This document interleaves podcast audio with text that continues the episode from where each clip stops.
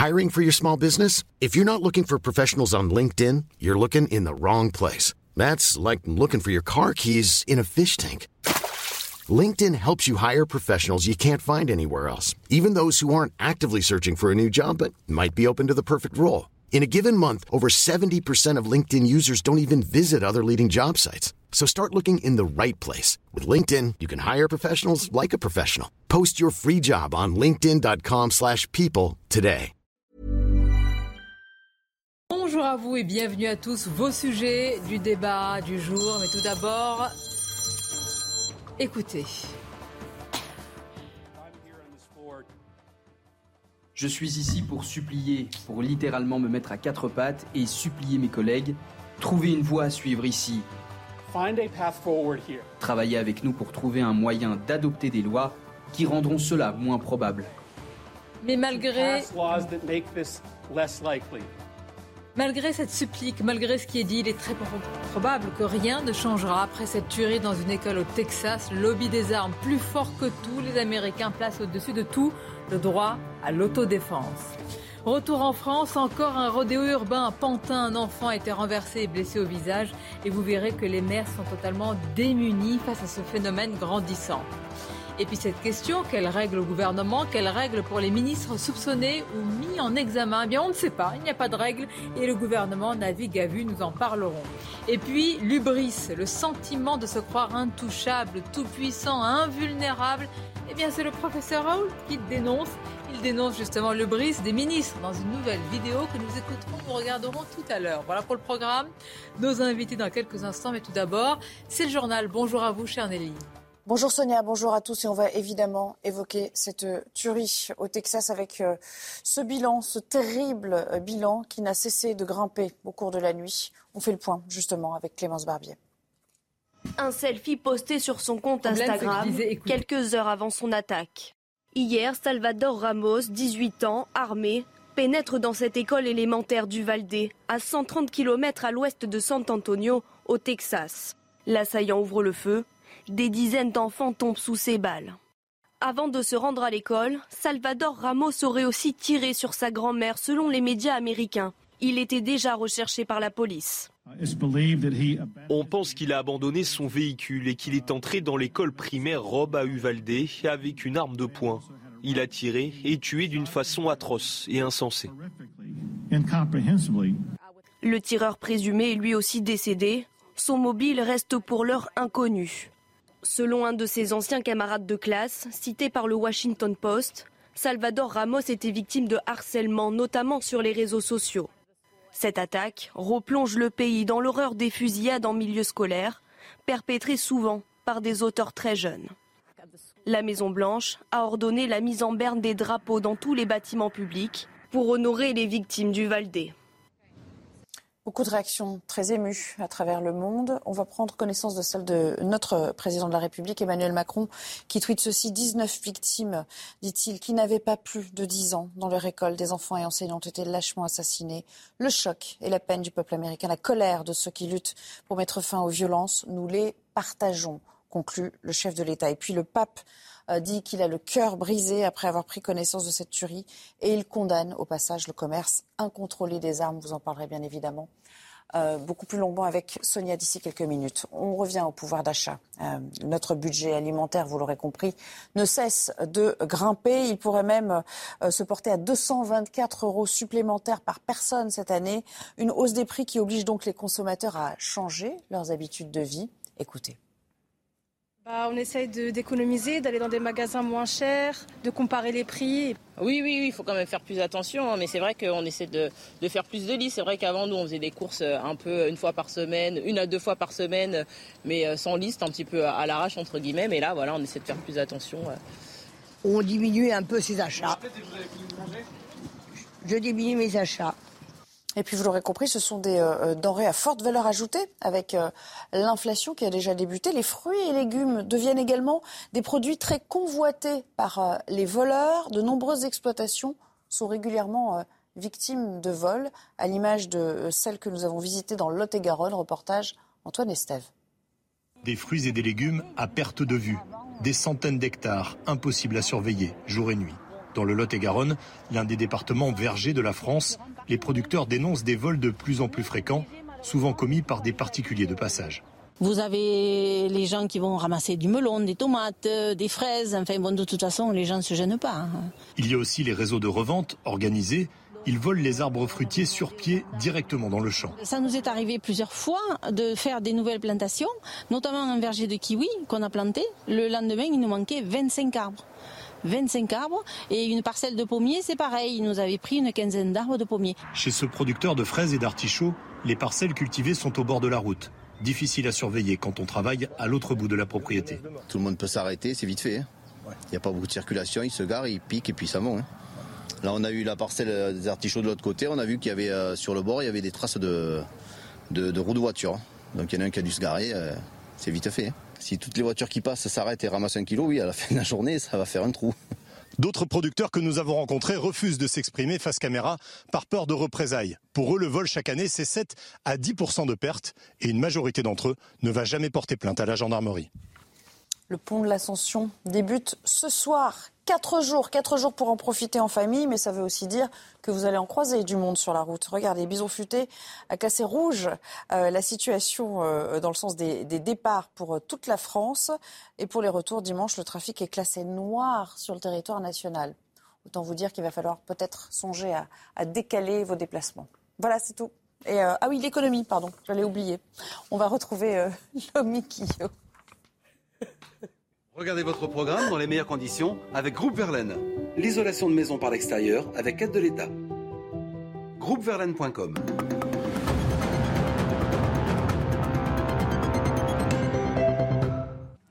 En raison de l'inflation, de très nombreuses municipalités sont euh, obligées de revoir à la hausse les tarifs de la restauration scolaire. Selon l'AMF, l'Association des maires de France, près de la moitié des communes vont devoir revoir et augmenter leurs tarifs, des tarifs qui vont augmenter de près de 10% avec deux vagues, une première vague dès maintenant et une autre à la rentrée prochaine. En cause, la flambée du prix des aliments et celle de l'énergie, puisqu'il faut bien cuisiner et chauffer ses repas, évidemment.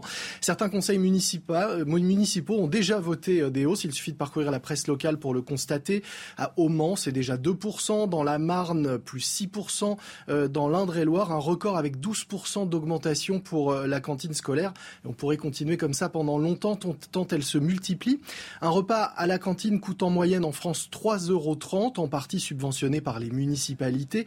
Et si les hausses peuvent sembler euh, minimes, quelques dizaines de centimes, eh bien pour les parents, c'est une dépense contrainte et ils n'ont souvent pas d'autre choix que de payer, à moins de pouvoir télétravailler éviter donc de mettre les enfants à la cantine, mais c'est juste déplacer le problème car de toute façon, le prix des courses flambe lui aussi.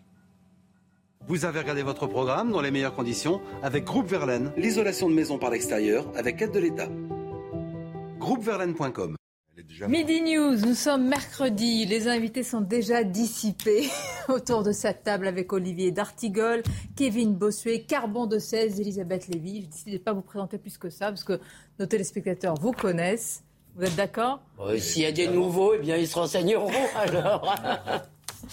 Pour les nouveaux, Elisabeth Lévy, directrice de la rédaction de Causeur. Carbon de 16 est avocat pénaliste, chroniqueur politique. Il a un avis sur tout pas sur rien, mais vraiment surtout Olivier D'Artigol et il est professeur en histoire-géographie, Kevin Bossuet, qui nous accompagne aussi le mercredi. J'ai beaucoup de sujets à vous soumettre, mais je vais commencer par celui-ci sur lequel vous avez l'habitude de débattre. C'est bien pour cela que j'ai choisi, parce qu'il y en a marre.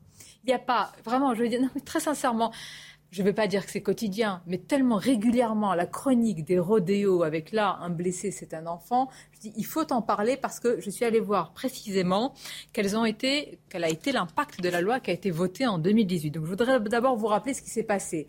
Des pneus qui crient sur le bitume, des moteurs de motocross ou de quad qui vrombissent en centre-ville, des jeunes sans casque lancés à des vitesses folles, des figures acrobatiques filmées et relayées sur les réseaux sociaux et au final des victimes. Alors fort heureusement blessé, mais malgré tout, c'est un enfant qui a chuté et qui s'est blessé au visage à Pantin. Le tout est résumé par Jeanne Cancard et Jean-Laurent Consentini. Ça a été passé ici, là où il y a le jeune, euh, le jeune homme là, exact. Walid travaille dans cette rue de Pantin où le petit garçon a été renversé dimanche dernier. En fin d'après-midi, alors que l'enfant se promène avec ses parents, trois scooters en plein rodéo urbain font irruption. Dans leur course, l'un d'eux percute le garçon de 5 ans On a trouvé l'enfant par terre avec du sang et ça m'a choqué vraiment. J'ai pas pu supporter ce que, ce que j'ai vu. Rapidement, l'enfant est transporté à l'hôpital avec des blessures au visage mais sans pronostic vital engagé. Un accident qui reflète l'étendue du fléau des rodéos urbains. Ils parcourent euh, des parcs à enfants, ils sont sur la voie publique, ils sont en plein centre-ville, euh, à une vitesse euh, toujours excessive. Mais le but du jeu, c'est aussi de se montrer. Donc on avait du rodéo sauvage dans les, dans les, dans les, dans les quartiers, et aujourd'hui le rodéo sauvage vient s'inviter bah, en plein milieu d'un centre-ville, dans des quartiers calmes, parce que le but c'est de se montrer, de montrer ce qu'on est capable de faire. Dimanche à Pantin, quatre personnes ont été interpellées. En France, les auteurs de rodéos urbains encourent jusqu'à un an de prison. Une loi a été votée en 2018 et rien ou presque, pour pas être totalement quand même euh, négatif, ne change. Alors quand même, et moi je me suis, euh, j'ai téléphoné à de nombreux policiers, à des maires, à des élus ce matin qui m'ont dit mais euh, Sonia, il y a un problème, on a, on évite d'aller au contact direct. À chaque fois, on nous dit attendez et vous allez les coincer. Après, il faut pas, il faut chercher voilà, il ne faut pas les chercher, il ne faut pas aller vers justement le, contact direct parce que c'est dangereux pour eux. Pas de vague. Voilà, mais ils m'ont dit c'est à cause de ça qu'en réalité on n'arrive pas à arrêter ce fléau. Il faut rappeler que la loi c'est passible, c'est un délit d'abord, passible d'un an de prison et 15 000 euros d'amende. Attends, les arrête. Et il y a des saisies de bolides et il y a aussi des jeunes qui sont interpellés. Non, mais qu'est-ce que vous répondez à ce que je dis? Une carence en termes d'intervenants, les primo-intervenants. vous vous souvenez, je crois que c'était il y a un an, c'était le maire de Falk, dans le Calvados, qui avait été blessé d'un coup de matraque, parce qu'il est, il est allé intervenir en disant juste à des, dis jeunes entre guillemets, je les appelle délinquants, d'arrêter, et il a, eu un coup de matraque. Et rappelez-vous aussi, je crois que c'était, c'est en banlieue parisienne, mais pardon, je ne me rappelle pas la ville, un maire qui avait dit arrêtez d'aller les, arrêtez de leur courir après. C'était ça aussi. Exactement. Arrêtez de leur courir après, c'est trop dangereux. Euh, Ce qui avait permis au Dalton ce genre de, Et de se filmer, de s'exhiber et de montrer que sur les réseaux sociaux. et pendant un long moment. Alors qu'est-ce qu'on fait? Pourquoi est-ce qu'on intervient là, à, un moment... à Pantin, on a interpellé tout le monde. Hein. Oui, mais moi je vous pose la question pourquoi pas, pas en intervention directe? Vous les voyez, vous êtes sur place, la police. Alors, je pense que les policiers sont des gens prudents et qu'ils craignent de créer des accidents euh, euh, qui, qui, rendraient encore plus terrible le rodéo. C'est eux qui demondent souvent, hein, les policiers, bah, de pouvoir intervenir directement. Oui. Et leurs ordres. Hein, non, mais ce que je veux dire, c'est pas n'importe comment, c'est pas en se mêlant, c'est à l'arrivée du rodéo. Ils, on va pas les cogner avec la voiture euh, en C'est pour ça que je dis que les policiers sont des gens prudents. il, y a, il y a les conditions d'une interpellation. Comme, comme tout ça relève de la folie pure. Hein. C'est, vraiment la, bêtise en action, ces, ces rodéos urbains. Euh, je pense qu'il y, a, une vraie difficulté technique pour les forces de l'ordre pour appréhender tout en préservant la sécurité et des gens qu'on interpelle et des gens qui sont tout aussi bêtes, qui viennent les observer et donc encouragent les comportements. Les mots, c'est important. Vous dites bêtes, donc bêtises, mais ce sont des délinquants. Oui, mais, pas des moi... Non, non, mais je ne requalifie pas les faits en simple bêtise. Oui, bien, pas vous, maître. C'est pour ça que la loi de 2018 les, les, les réprime. Pardon, mais c'est toujours la même chose. Moi, je comprends qu'on préfère évidemment les arrêter euh, sans leur faire de mal, mais excusez-moi, préserver la sécurité de gens qui passent leur temps à mettre la sécurité des autres euh, en danger. C'est exactement la même chose quand il y a des refus, pardon, quand il y a des refus d'obtempérer, c'est exactement pareil. C'est-à-dire que c'est aux policiers de prendre des risques pour surtout pas, attention, euh, que euh, un des malfaiteurs qui leur fonce dessus ou qui font ce genre de choses soit blessé dans l'affaire. Pardon, mais il faut que ces gens sachent qu'ils prennent un risque. Je veux dire, ça ne peut pas, on ne peut pas demander à la population de ces, de ces endroits d'assumer elle les riches. Je ne dis pas, c'est mieux. J'en suis tout à fait, j'en conviens tout à fait. C'est beaucoup de bêtises et beaucoup d'indifférence aussi au sort des autres. Beaucoup de, je me fous complètement des nuisances que je provoque chez des gens qui travaillent, qui doivent se lever tôt. Si vous voulez, c'est quand même parce que ça se passe pas dans mon quartier encore une fois. ça se passe toujours, les mêmes, toujours les toujours mêmes, les mêmes qui prennent des quartiers populaires, qui se lèvent À un moment, si vous voulez, il faut aussi envoyer un message. Il faut envoyer un message qui est un message peut-être qui sera plus dissuasif, qui dira quand vous refusez d'obtempérer, vous risquez quelque chose quand vous faites ce genre de choses et que la police va vous arrêter, vous prenez un risque. C'est ça la dissuasion. si, on leur dit tout le, si on leur dit tout le temps, bah, on va faire bien attention, mais pauvre chérie, à pas vous blesser. C'est le problème du tout sauveau. La victime, le délinquant. Non, mais si, Olivier. Là, on se dit, on a peur pour euh, ce qui va arriver. Quand vous êtes, quand des forces de l'ordre ou des élus municipaux sont face à un rodéo urbain, dans un espace avec de la densité humaine, ils peuvent s'interroger sur la manière d'intervenir pour protéger qu'il n'y ait pas de suraccident. On a eu ici des responsables qui nous l'ont dit. Ce qui ne veut pas dire qu'il ne doit pas y avoir d'interpellation qu'il ne doit pas y avoir de saisie des véhicules, qu'il ne doit pas y avoir Là, vous faites appel à notre bon sens. Mais moi, je vous raconte des situations. on est sur un plateau télé, on peut très bien dire qu'il faut intervenir. Mais non, mais non c'est les policiers eux-mêmes et les maires qui le disent. Y compris les responsables policiers disent c'est vrai que euh, sur le moment, l'intervention n'est pas simple. Écoutez-moi une seconde. Mais écoutez-moi, ils le font parfois sur des places de mairie où il n'y a plus personne, à un horaire tardif où vous dormez vous et d'autres essayent de dormir, où il n'y a pas de danger pour d'autres, mais on n'intervient pas pour eux parce qu'on fait pas attention. De ce cas-là. Vous avez raison. C'est souvent le cas. C'est la nuit aussi. on, sacrifie la sécurité des délinquants sur l'autel finalement de, des, des habitants des banlieues. Enfin, moi, ce qui me choque le plus, c'est que j'ai pas entendu. Derrière ces rodéos, qu'est-ce qu'il y a aussi? Il y a une volonté de défier la police, une volonté de défier l'État et à travers l'État, la République. Moi, je le vois sur les réseaux sociaux, je le vois sur TikTok, quand il y a des vidéos euh, de, de rodéos où il y a une volonté de narguer la police qui est très importante. Et autre chose aussi, nos banlieues sont des cocottes minutes. Pourquoi les policiers n'interviennent pas? Tout simplement parce qu'ils ont peur de l'embrasement, ils ont peur de la révolte, c'est-à-dire que ces délinquants ont gagné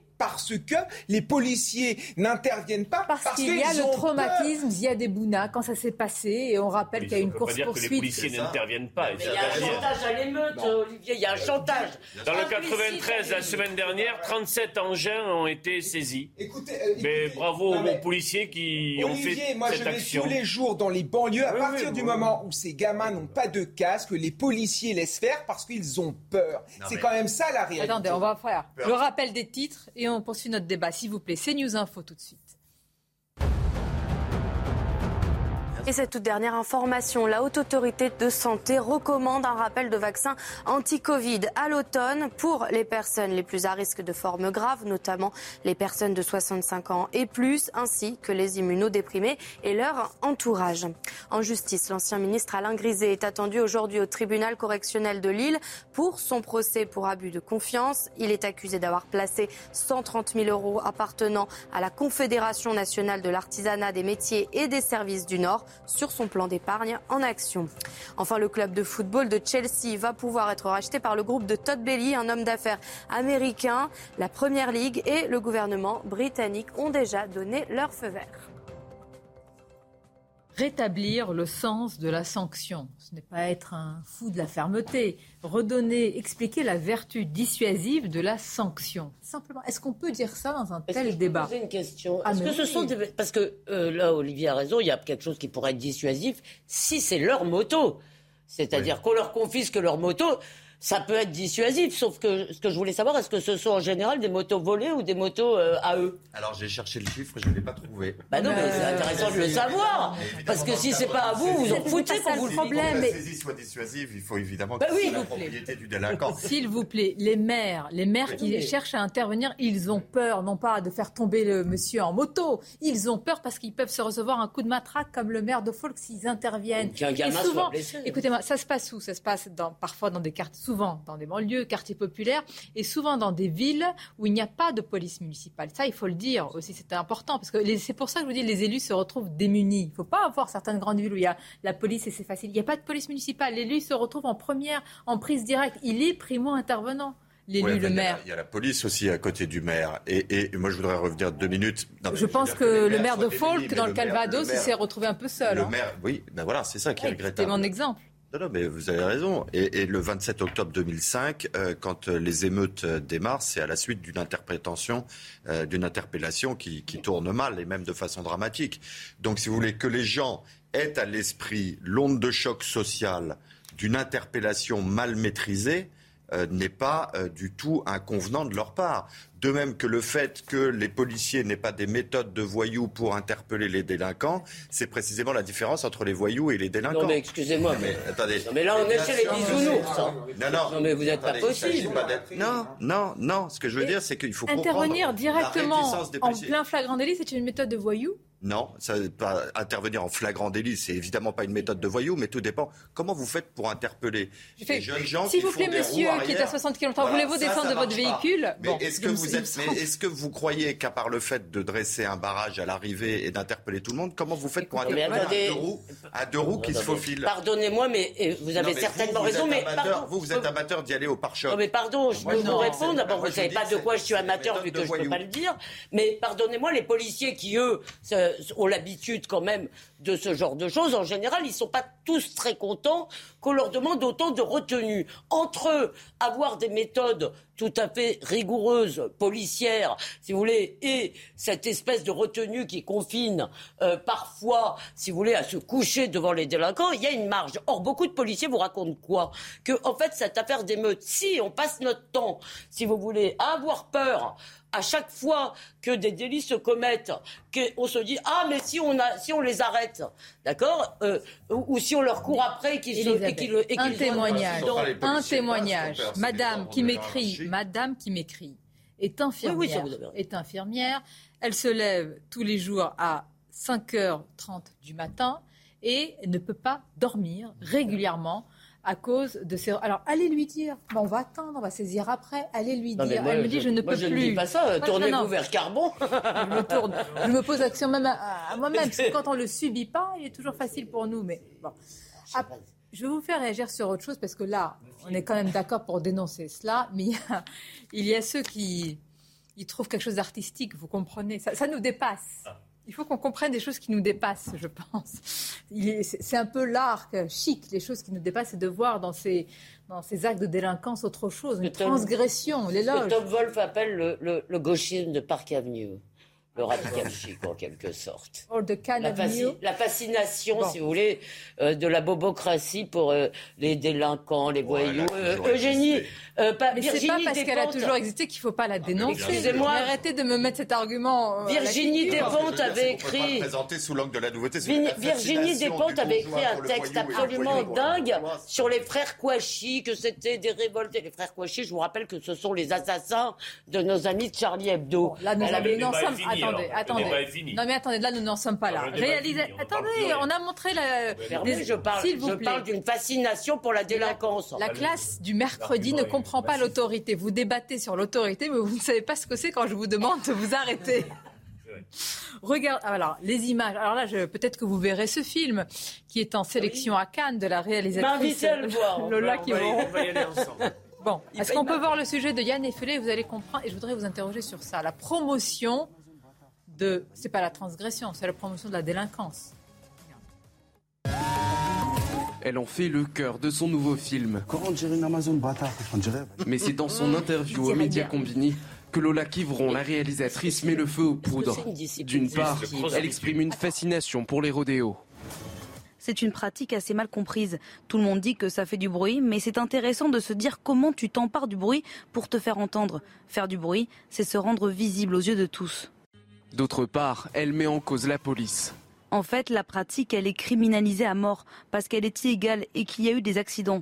Mais surtout, les accidents, ils sont souvent causés par les flics qui prennent en chasse et qui créent une forme de précarité qui pousse les riders vers la mort. Des propos qui ont choqué, notamment le syndicat des officiers et commissaires de police. Lola Kivoron fait tranquillement l'apologie de voyous qui importunent le quotidien de nos concitoyens. Nous pensons à toutes les victimes de ces délinquants. Nous pensons à tous ces jeunes morts en pratiquant ces rodéos. Nous pensons aux policiers qui luttent contre ce fléau. Ces dernières années, plusieurs personnes ont perdu la vie à cause des rodéos urbains. 1400 condamnations ont été prononcées en 2021 contre des pratiquants. Quand vous faites la promotion, quand depuis le festival de Cannes, assis tranquillement en haut des marches sur, euh, je ne sais pas, la croisette ou la terrasse du Majestic, et vous dites cela Alors elle a le droit, alors d'abord, évidemment, elle a le droit de faire son film, et ce serait d'ailleurs peut-être beaucoup plus intéressant si elle essayait de nous faire comprendre de l'intérieur euh, euh, ce qui se passe euh, dans la tête de ces jeunes, pourquoi ils se foutent d'enquiquiner leurs voisins. Ça, ça m'intéresserait. À part ça, elle a le droit de faire un film qui m'intéresse pas, mais je vais aller le voir avec Olivier. Nous nous sommes promis de le faire. c'est une information qui m'intéresse. Non, non, mais, laissons tomber le film que nous n'avons pas vu, et puis Lara a le droit de dire des conneries. en revanche, ses propos, ses propos sont absolument inqualifiables et qu'on a sans doute payé ce film je suppose. Bah quoi Bah oui. C'est pas financé bah par l'argent public Bon. Monsieur qui est en charge de l'éducation de nos enfants. Non mais Lola Fiveron est une bourgeoise complètement déconnectée bah qui appartient à un passé dont elle est l'un des vestiges au final. Parce que l'idéologie qu'elle met en avant, c'est une idéologie 68A qui ne correspond plus à rien, à ce que pensent finalement les gens. Et moi, ce qui me choque derrière ça, c'est finalement l'instrumentalisation des jeunes de banlieue. On a l'impression finalement qu'elle parle des jeunes qu'elle ne connaît pas. Les jeunes de banlieue sont majoritairement contre ce genre de choses. Ils souffrent de ces rodéos. Et il y a une instrumentalisation de l'extrême gauche, parce que cette dame est d'extrême gauche, qui, moi, me met en colère. Quand j'entends la France insoumise, qui a fait pendant des mois euh, de Tahabouaf, finalement, le symbole sociologique et idéologique des jeunes de banlieue, moi, ça me met en colère. Les jeunes de banlieue veulent réussir grâce à l'école de la République, ne se reconnaissent ni dans ce film complètement idiot, ni dans les propos de Tahabouaf. Donc à un moment donné, il faut le dire, parce que ces jeunes, ils ne s'expriment jamais et j'ai l'impression qu'on vole leur voix euh, et pour en faire des objets politiques et politisés. Moi, ça me choque. Le meeting est fini. Non. Bah, vous allez commencer le vôtre. Merci. Alors, je pense qu'il faut faire la distinction, j'y vais. Je pense qu'il faut faire la distinction entre les propos qu'a tenus cette réalisatrice, notamment visant euh, les policiers qui sont des propos euh, inacceptables, et euh, son film, que je n'ai pas vu, qui évoque une discipline que je ne connais pas, c'est-à-dire le cross bitume. Je pense d'ailleurs qu'il faudra peut-être encadrer cette discipline, qu'il y ait des circuits sécurisés. Euh, oui, bien sûr, mais non, non, mais attendez, non, mais je préfère que ça se mène dans des dans des espaces préparés à ça plus si la discipline existe. Parce qu'il cherche, que, que, interdire la transgression. Et voilà une réalisatrice, je termine, voilà une réalisatrice qui va, qui, qui, qui, fait un film sur une communauté qui existe, dont on peut réprouver euh, l'activité principale, et euh, qui fait donc une œuvre, euh, une, un, travail de réalisatrice dont on me dit que c'est une réalisatrice euh, prometteuse. Je ne sais pas, je ne la connaissais pas avant. Je vous dis simplement une chose. Si on doit, retirer, si on doit retirer de la cinémathèque l'ensemble des films qui posent, qui posent un problème, je vous le dis, qui, qui posent un problème, qui posent un problème à la société, on va en retirer beaucoup. Je demande qu'on distingue qu'on puisse distinguer. L'œuvre de son auteur? Je, vous la sortir. Non, non, je, je demande simplement qu'on puisse distinguer. de Qu'on puisse distinguer ses propos hein? publics sur cette sortie de film, que je ne trouve pas, euh, pour ma part, euh, très inspiré de son film que je n'ai pas encore vu, de son film que je n'ai pas encore je vu. Pas le... Et je n'en fais pas une représentante de mai 68, je n'en fais pas une représentante des Insoumis, je n'en fais pas une représentante. Moi, je juge voilà. son idéologie. Mais moi, je vais aller voir son film qui a tué la France depuis Mais je ne fais pas. Attendez, attendez, je vais juste s'il vous plaît, je ne fais pas un débat sur le film je fais des débats sur les propos d'une réalisatrice. Moi, moi, je, euh, pas l'arbitre des élégances des films du Festival de Cannes. Dans la promotion de son film. Certains parlent du film sans l'avoir vu. Dans la vous, tous d'ailleurs. Dans la promotion de son film, elle n'engage qu'elle et son œuvre. Son opinion politique sur l'état de la société, tout le monde s'en moque. Donc ne donnez pas plus d'importance à son propos que le cadre dans lequel. Eh bien, c'est dit. Alors on va marquer une pause et passer à un autre sujet. attends que je te. pardon, je croyais que Ah, je croyais que c'était la fin. Quant au fait d'avoir, euh, quant au fait d'avoir à un moment donné un cadre. Rappelez-vous, dans les années 70-80, toute la jeunesse d'Île-de-France se tuait parce qu'il y avait des courses de motos sur le périphérique. Qu'est-ce qu'a fait le préfet de police de, Paris? Il a créé un circuit à côté de Paris sur lequel on peut aller faire de la vitesse. Vous y allez? Les jeunes gens, bien sûr. Les jeunes gens euh, qui se livraient euh, à ça étaient taxés à l'époque de gens qui défiaient l'autorité, qui étaient des furieux, qui euh, enchosaient euh, la police et l'État bourgeois. Résultat, tout le monde se retrouve là-bas maintenant et vous n'avez plus de courses. Il y a des projets pour transformer. Je veux apporter une information à votre argumentaire. Il y a des projets pour tenter de transformer ces pratiques illégales en véritable activité. Donc hier, parce que j'ai vu qu'il y avait ce qui s'est passé à Pantin, j'ai euh, tenté de contacter cette association et j'ai vu en fait c'est une activité sportive qui peut être réglementée, mais que ces personnes-là, pourquoi celles-là n'y vont pas? Parce que c'est pas ce qu'elles cherchent. Elles cherchent l'interdit, la transgression, à être dans un centre-ville, à montrer qu'elles font ce qu'elles veulent quand elles le veulent. je voudrais répondre à Carbo sur un la pause. à tout de suite. Pause, après, juste après. La pause. On va poursuivre notre débat. D'ailleurs, il se poursuit pendant la pause, mais d'abord, c'est News Info, le rappel des titres. D'ailleurs, je voudrais juste dire, parce qu'on va, on va poursuivre ce débat-là, on va aller aussi sur l'affaire Abad. Moi, ça m'intéresse, c'est la morale. Est-ce que c'est la morale avant la justice? Et est-ce qu'il y a une règle? Une fois pour toutes, une règle dans un gouvernement comme ça C'est précis, on sait comment, à quoi s'y tenir. on verra ça, mais d'abord les titres.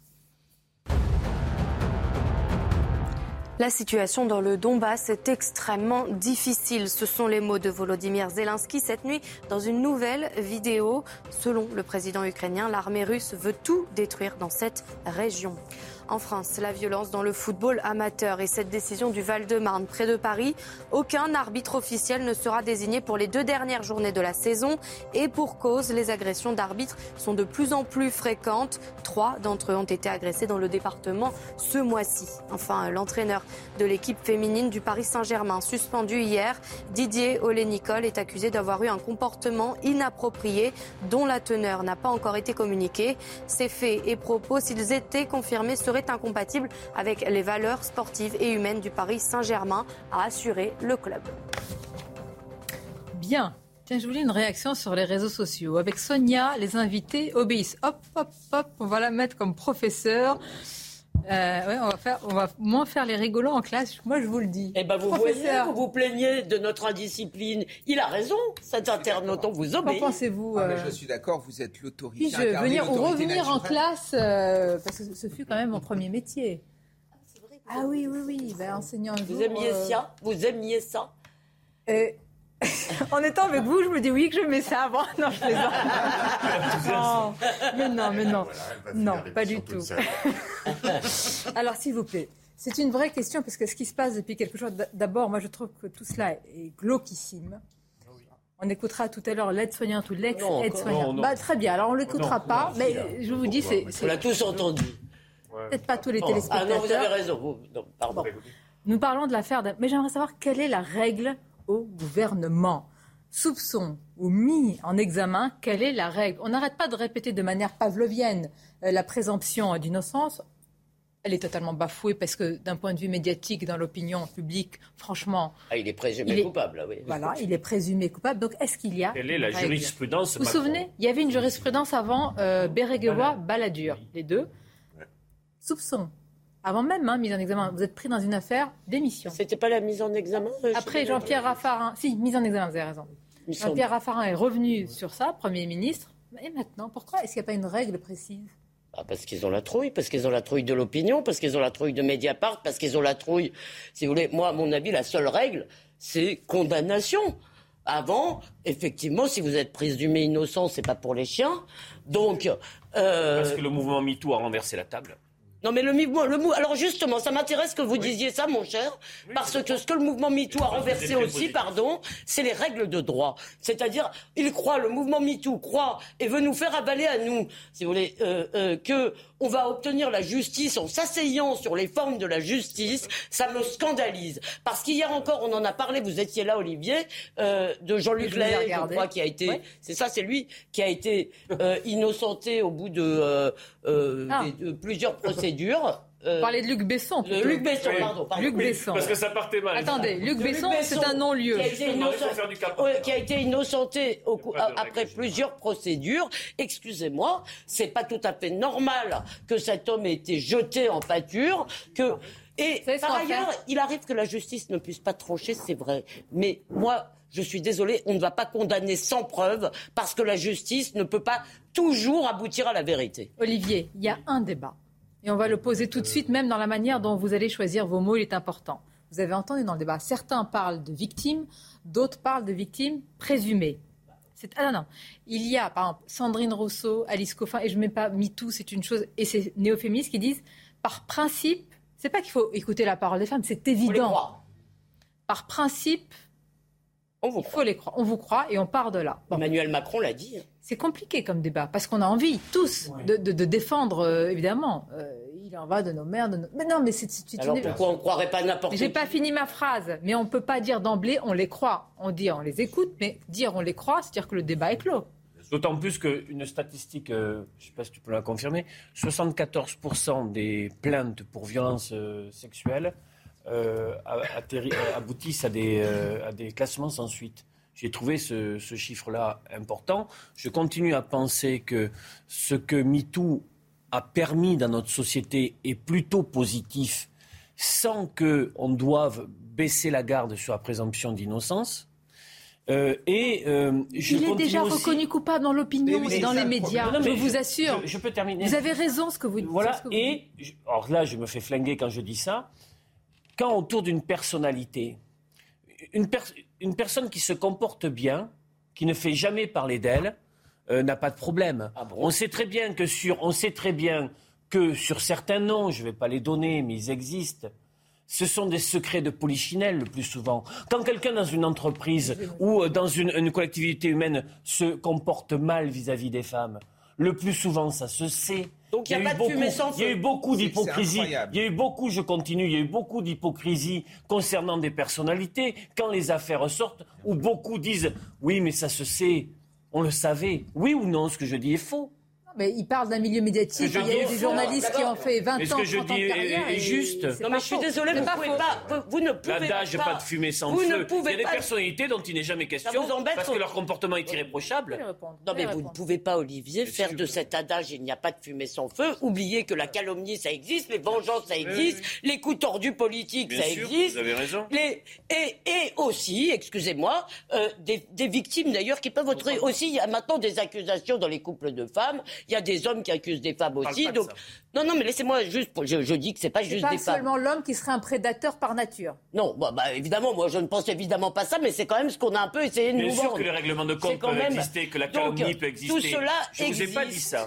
Oui, mais quand vous dites dès que s'il y a une accusation, c'est qu'il se passe quelque chose. Je suis désolé. Alors maintenant, je vous rends un point sur une chose. Et d'ailleurs, c'est une discussion que j'ai eue avec Pascal Pro. Il me dit quand il y a 25 accusations, c'est difficile de penser quand il y a 25 accusations, c'est... Je parle très précisément de ça. Mais peu importe, ça, ça, ça, doit se régler dans l'entreprise si on veut, euh, c'est-à-dire c'est à l'entourage de faire quelque chose. En revanche, moi, je suis navré si on ne s'accroche pas, mais dur comme fer, à la seule vérité judiciaire. Je veux dire, on va au-devant d'une barbarie.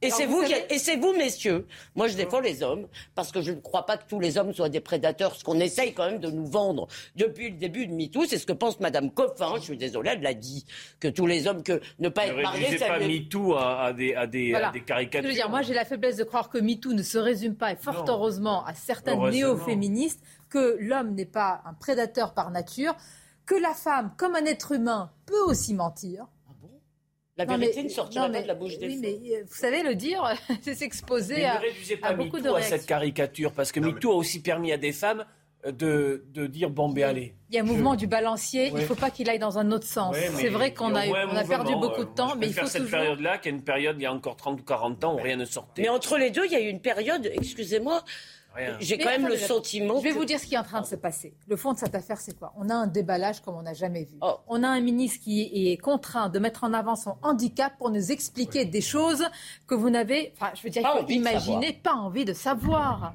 Voilà, c'est tout alors que la justice tranche ou que le gouvernement trouve une ligne, une règle, une, ligne de conduite. Qu'est-ce qu'il fait quand il y a des soupçons comme ça, maître? Non, mais c'est pour ça que vous avez raison. le, bon postulat, c'est moral ou droit, si vous voulez. Et, et c'est là que ça sera intéressant de voir l'arbitrage gouvernemental. Parce que, in fine, quand bien même eussent-ils été informés euh, de rumeurs concernant Damien Abad, qui est euh, d'ailleurs taxé d'être un type particulièrement lourd.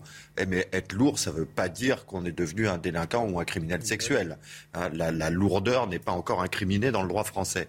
D'ailleurs, à ce stade, il n'y a même pas d'affaire judiciaire. Pas encore. Ça m'inquiète, ce pas encore. La être lourd dans la drague n'est pas encore incriminé. Mais oui, parce ça que peut quand, venir. On voit, quand on voit euh, chez les euh, écologistes euh, certaines tentations de création de nouvelles incriminations et de nouvelles peines, je pense par exemple à la répartition de la charge mentale, des tâches ménagères, etc.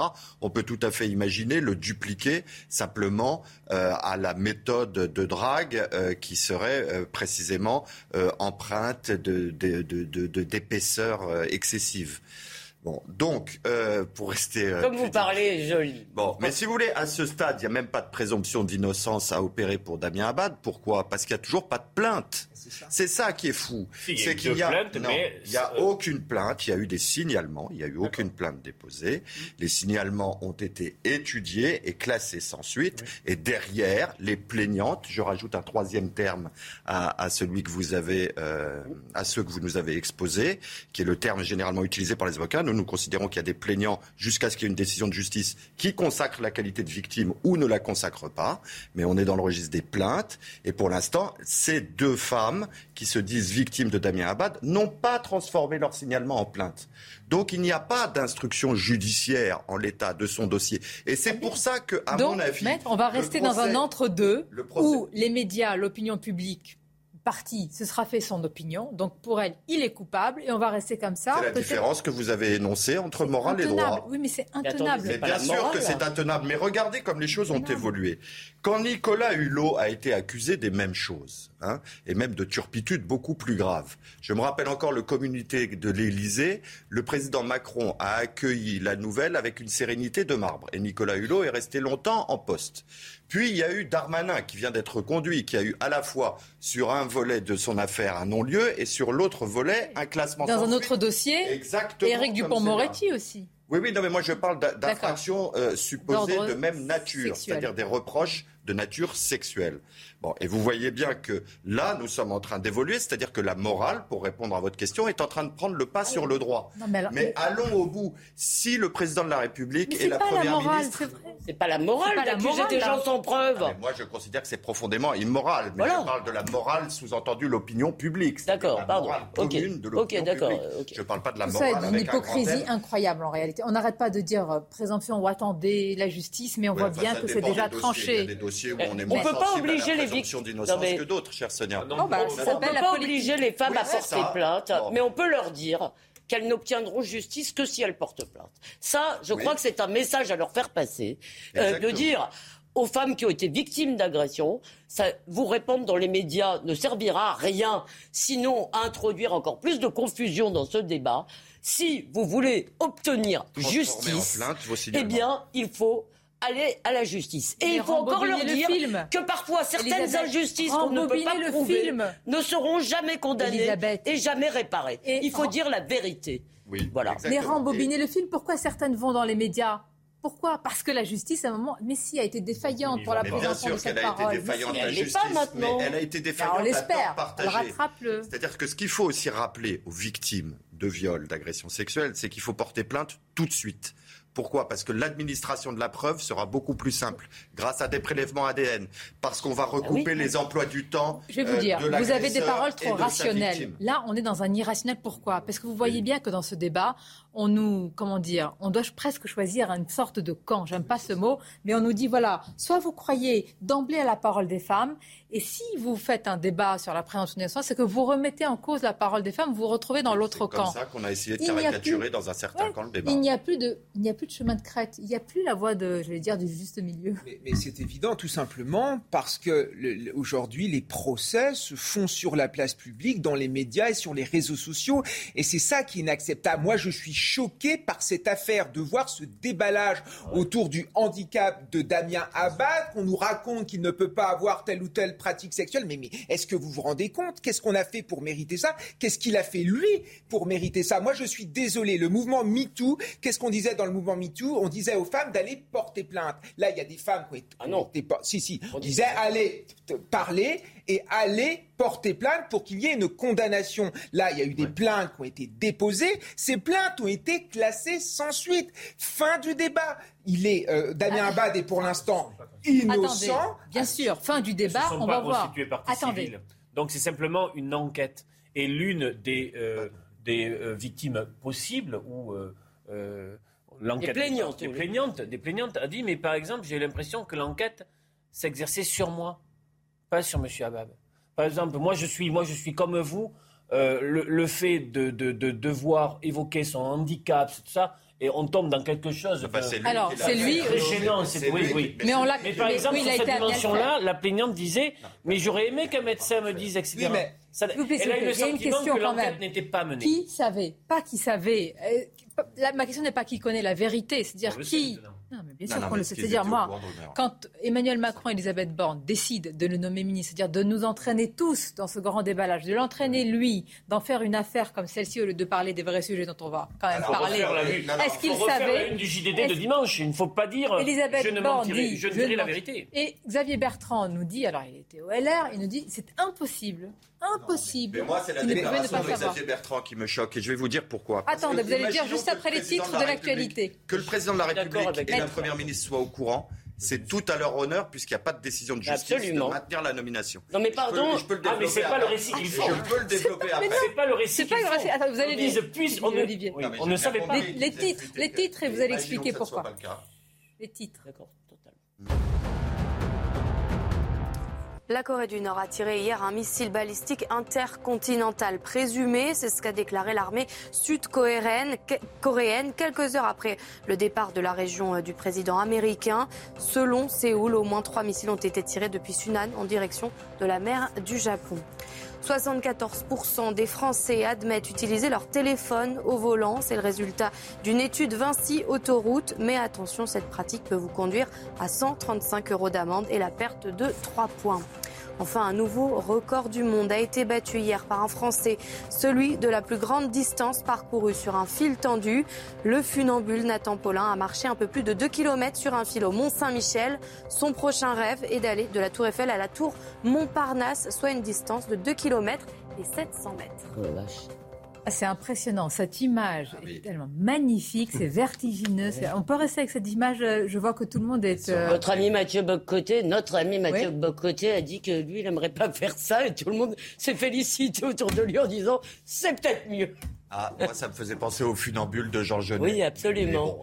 Mais, est-ce que je peux répondre à, Carbon Je voudrais qu'on précise à Carbon, parce que Carbon nous dit, je rappelle juste les faits. Xavier Bertrand a dénoncé hier sur Europe 1 le fait que euh, l'exécutif forcément savait pour les signalements. Attention, hein, je ne parle pas euh, des plaintes qui ont été classées sans suite il y a quelques années, ça tout le monde euh, bah, le sait des signalements, les derniers signalements à l'observatoire. Euh, oui. des, on dit bien la même chose.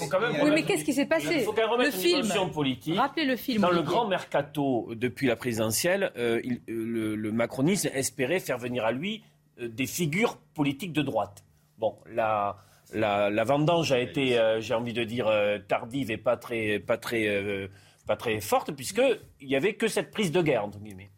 Et ce qu'il théorise, c'est qu'avant la constitution du gouvernement, il n'avait pas eu écho des derniers développements. Et euh, c'est une parole publique affirmée par Elisabeth Borne à la une du GDD et par Olivia Grégoire sur son premier point presse qui dit j'ai, à ma connaissance, il n'avait pas la connaissance de ce. Non, mais attendez, attendez. Donc ça pose un petit problème quand même. Le problème, alors qu'ils auraient dû dire, nous avons écho de tout ça. Nous assumons. Et nous, je voudrais vous répondre sur une chose. Je termine ça. D'accord. Il fallait dire, nous avons écho et nous assumons sa nomination.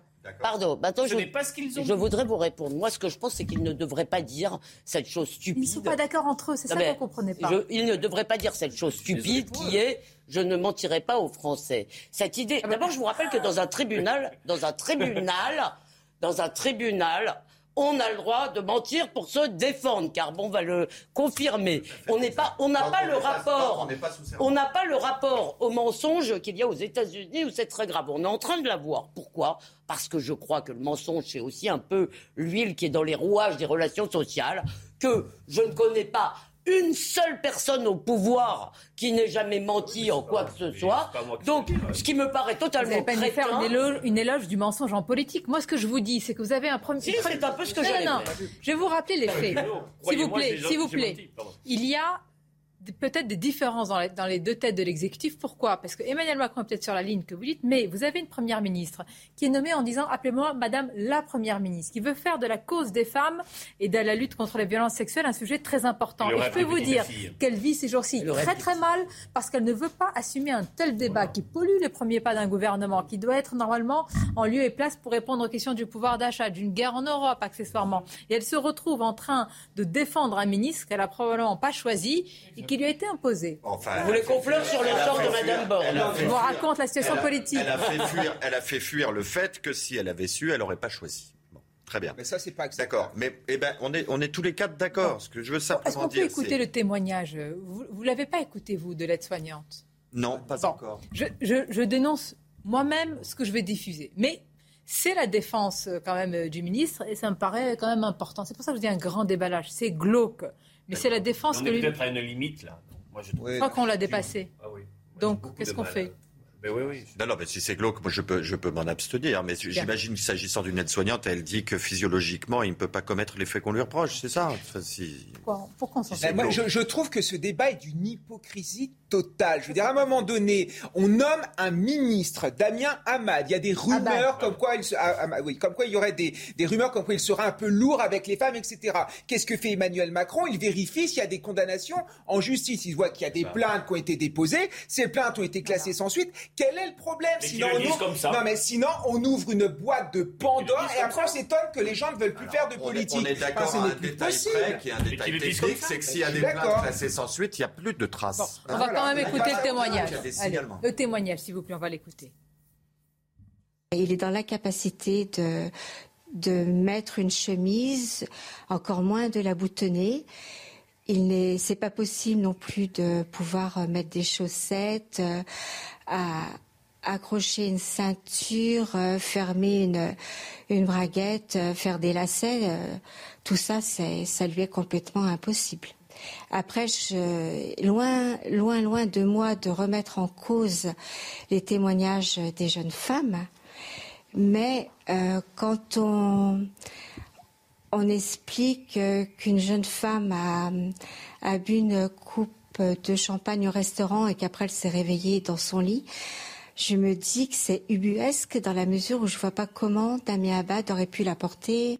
C'est pour ça que je vous dis, au milieu de ce charivari, il y a l'opinion publique. Alors, je pense que les Français ne s'intéressent pas véritablement tellement à cela, mais quand même, et une nouvelle fois, on nous demande d'être dans un camp, dans un autre, de dire que la parole des femmes, il faut la sanctuariser parce qu'on ne les a pas suffisamment écoutées, ce qui est vrai en partie, mais on ne peut pas faire d'un principe croire en la parole des victimes, je veux dire, le principe de base. la même chose pour les enfants.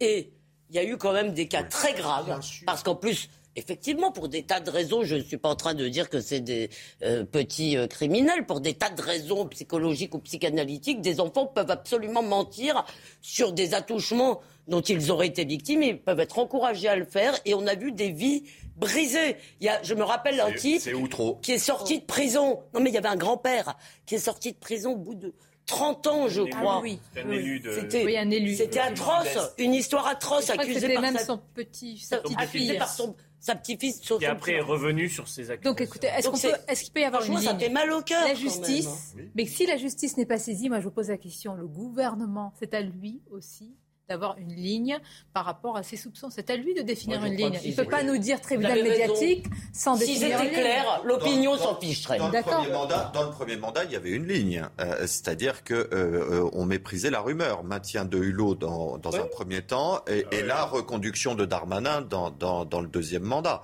Donc en l'état, pour l'instant, le gouvernement ne cède pas à l'opinion publique. Moi, ce qui m'a interrogé, c'est précisément la fuite organisée par Elisabeth Borne tendant à, faire comprendre à l'opinion publique que si elle avait obtenu ces informations en amont, euh, M. Abad n'eût pas été nommé. Et vous savez, avant, la gauche disait toujours qu'elle préférait euh, des, coupables en des coupables en liberté que des innocents euh, en prison ou accusés. Mais moi, moi, je vois une gauche qui a complètement renversé ça. Elle préfère, dès qu'on est dans les affaires sexuelles, elle préfère absolument accusé. Je, une gauche, j'ai dit. J'ai pas dit la gauche, mon cher. J'ai dit une gauche. Non, non. C'était d'ailleurs un, oui, un adage. on va vous laisser tous les deux sur votre gauche, euh, la gauche, une gauche. J'ai dit, j'ai dit, il y a une gauche qui préfère aujourd'hui le contraire. Et c'est plutôt une gauche féministe. Pardon. Des, des on va marquer une pause et dans quelques instants. Pourquoi Évidemment, la tuerie, c'est un choc profond. Mais là encore, il y a une hypocrisie. Évidemment, on comprend, on a écouté tout à l'heure le sénateur du Connecticut qui dit que c'est une supplique. Et on a vu Joe Biden qui supplie Dieu, s'il vous plaît, faites en sorte d'interdire évidemment les armes, la vente des armes, etc. Mais c'est impossible. Je suis allé voir chaque, sondage qu'il y a eu aux États-Unis après chaque tuerie. Vous laissez passer un jour de choc, le lendemain ou le surlendemain, ils sont au même niveau. Euh, de, dire de, réponse, en tous les cas de pourcentage, à vouloir toujours le droit, voilà, à se protéger. Vous êtes, sûr que, vous êtes sûr que les armes sont la seule euh, sur la seule euh, explication euh, de parce qu'en Suisse il y a des armes aussi. Hein, j'y ai habité. Nous sommes d'accord. Donc une société intrinsèquement violente dans ses gènes, dans ses veines, parfois. Ah bah. Rapport à un type particulier de violence. sociale violente Il y a une culture, et un éloge de la culture. On, va y venir parce que vraiment, et le lobby, je voudrais juste m'arrêter pour vous donner quelques chiffres. 400 hein. millions de dollars, c'est un, lobby qui fait élire des sénateurs. C'est pas un lobby, hein. c'est un État dans l'État. C'est un État mais il faut ah vraiment s'intéresser, voir des documentaires euh, sur ce qu'est ce lobby. Alors, on en a en France, mais c'est des, des, petits minés. Hein. C'est Bambi. Fort heureusement. il y en a quand même qui sont euh, costauds. Mais on va s'y intéresser. Courte pause et on se retrouve. Merci d'être avec nous. Dans quelques instants, on va reprendre le fil de notre débat. Nous allons parler des conséquences de la tuerie aux États-Unis. Énorme choc, mais il faut bien le dire aussi, une hypocrisie sur un débat qui est celui euh, presque permanent autour euh, des armes aux États-Unis, rien ne changera. Il est probable que rien ne changera. Puis on s'interrogera. Et si on enlève les armes? La société américaine sera moins violente, vraiment? Mais tout d'abord, le journal avec vous, cher Nelly. Bonjour. Rebonjour. Rebonjour Sonia, bonjour à tous. Et pour commencer ce journal, on va parler de cette action d'ONG écologiste qui bloque en ce moment l'ouverture de l'Assemblée générale de Total Énergie, des activistes qui réclament la fin de projets euh, d'énergie fossile. Une ouverture d'Assemblée générale mouvementée malgré, vous le voyez sur ces images, la présence des forces de l'ordre. Voilà pour l'image du jour. Euh, contre ce fléau des rixes de jeunes qui se multiplient, des associations ont décidé d'écrire au chef de l'État. Elles lui demandent de, euh, davantage d'engagement pour sécuriser les quartiers sensibles. Regardez ce reportage qui a été tourné à Garges-les-Gonesse, Élénore de Vulpilière, Valérie Labonne, Loïc Tondat. Des rixes au quotidien une réalité devenue insupportable pour les habitants de Garges-les-Gonesse dans le Val d'Oise. Aux abords du lycée Arthur Rimbaud, leur lassitude est perceptible. Bah, moi je travaille juste là, donc euh, dans le lycée, et moi c'est tous les jours qu'il y a une bagarre en fait. Euh, et je, on, est en insécurité en fait, en permanence. Et que ce soit pour mes enfants, elles peuvent pas aller toutes seules. Je ne laisse pas les seules, ni mes filles qui sont au lycée. Donc euh, voilà, je trouve qu'il y a un travail à faire là-dessus. Contre ces bagarres fréquentes entre jeunes, des associations locales se sont réunies pour écrire un courrier au président de la République. Elles demandent des mesures pour sécuriser les établissements scolaires et mettre en place des stages de sensibilisation des jeunes aux dangers de la violence. Inde Ayadi, militante associative gargeoise depuis plus de dix ans, est à l'initiative de cette lettre. Nous, à, on a eu euh, en moins d'un mois deux morts deux, jeunes qui se sont fait assassiner. Donc à un moment donné, je me suis dit non, c'est plus possible de, se taire. Je, je, fais que de je fais que de tirer la sonnette d'alarme, de me dire ouais, j'en parle à tout le monde. Là, ça commence à, à devenir euh, assez flippant et tout ça. Et derrière, on n'a pas de réponse. Il faut une réponse forte et euh, conséquente en fait. Elle attend désormais la réponse d'Emmanuel Macron. On va revenir aux conséquences de la guerre en, Ukraine, une guerre qui traumatise les adultes mais également grandement les enfants. Et ils sont nombreux à être restés avec leurs parents dans euh, ce pays. Leur quotidien est désormais dicté par la guerre. Reportage dans la banlieue de Kiev, il y a des feuillets. Ils jouent à la guerre, simulent des combats qui étaient encore à leur porte il y a deux mois. Valentin, tout juste 6 ans, a creusé sa propre tranchée avec ses copains. Au moment où le village reconstruit les maisons, les deux garçons ont un objectif en tête, défendre un jour leur pays. Poutine et ses soldats ne devraient plus jamais mettre les pieds ici. Les Ukrainiens les ont déjà démolis. Je veux la victoire pour l'Ukraine pour qu'elle dure longtemps. J'espère que Zelensky restera président. C'est le meilleur président du monde. C'est une bombe. C'est le président le plus courageux et le plus cool. Les enfants étaient cachés dans des bunkers quand les soldats ukrainiens combattaient les chars russes avant qu'ils ne se retirent. Une omniprésence de la guerre pendant de longues semaines qui a redessiné leur vision de l'avenir. Nous voulons devenir des soldats quand nous serons grands. Nous deviendrons ainsi des hommes de l'armée. La guerre est un cauchemar pour les enfants, commentait le directeur du programme d'urgence de l'UNICEF sur place. Au moins 257 mineurs ont été tués depuis le début du conflit. Voilà pour l'essentiel. Dans un instant, place au débat à nouveau. Avant cela, un mot de sport. On va parler tennis aujourd'hui. Regardez la chronique sport avec Screwfix. Plus de 10 000 produits de qualité pour les pros.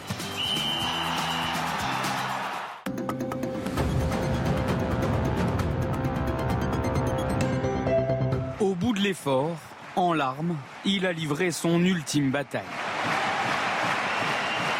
Un combat de 3h49, perdu en 4 manches face au numéro 8 mondial Casper Ruud. À l'image de sa carrière, Joe Wilfried Songa n'a rien lâché et délivré à 37 ans un dernier spectacle à son public. Et il peut. Son palmarès, le deuxième plus grand du tennis français derrière Yannick Noah, parle pour lui. Tsonga, l'ancien numéro 5 mondial capable de rivaliser avec les meilleurs, dépose les armes. Joe Wilfried Tsonga C'était la chronique sport avec Screwfix. Plus de 10 000 produits de qualité pour les pros.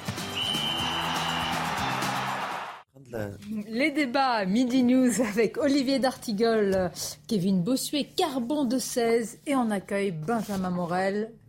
Et merci d'être là, maître de conférence en droit public à l'université Paris 2 Panthéon.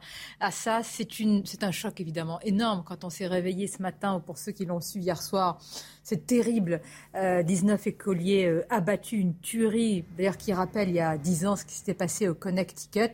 Je vais aller droit au but, peut-être au risque de choquer. On a entendu exactement les mêmes suppliques. On va les entendre du président américain, du sénateur du Connecticut. Stop, je vous en supplie, arrêtez sur les armes aux États-Unis. Est-ce qu'il ne faut pas aller plus loin, Benjamin Moral Si quelqu'un, c'est choquant, hein tue avec une voiture, je prends une voiture et je fonce sur quelqu'un. Est-ce que ma première réaction, ce sera de me demander si j'interdis la voiture, eh ben, j'aurais pas foncé sur les gens avec une voiture? Comprenez? Est-ce que l'enjeu, c'est que le débat sur les armes? La voiture, elle n'a pas pour premier objectif de tuer.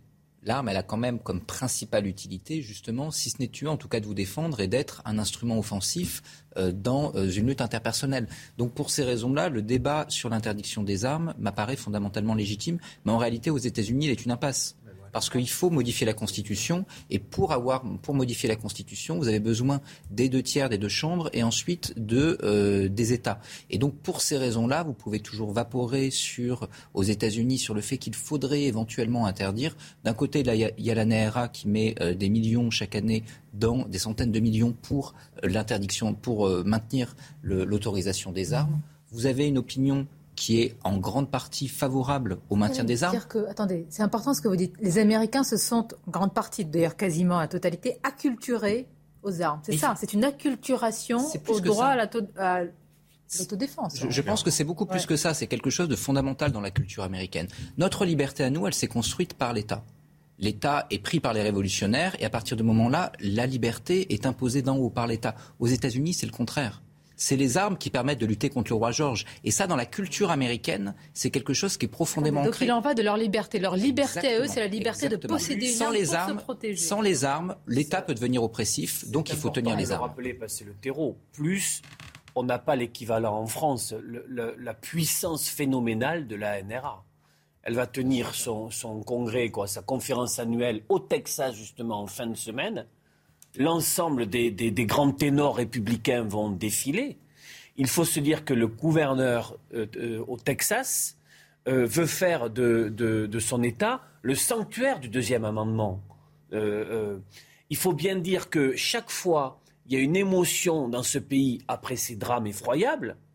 Mais après, rien ne bouge. je vous ai dit, regardez les sondages. Tout simplement parce que, on n'arrivera pas à mettre fin à, ces bains de sang si le nombre d'armes n'est pas réduit dans ce pays? Olivier, euh, Barack Obama, il avait pleuré, mais rien n'a changé. Le lobby, il est plus fort que les présidents. Les présidents passent, le lobby reste. Et juridiquement, ils ne peuvent rien faire. C'est un vrai problème. Juste, est-ce qu'on peut écouter Joe Biden? Et je demande, euh, si c'est possible en régie, d'écouter juste après, euh, dans la, foulée de Joe Biden, le sénateur du Connecticut. Vous voyez, véritablement, c'est des suppliques.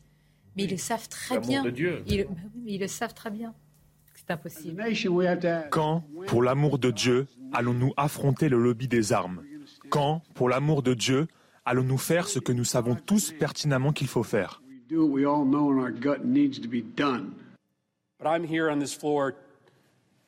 Je suis ici pour supplier, pour littéralement me mettre à quatre pattes et supplier mes collègues, trouver une voie à suivre ici.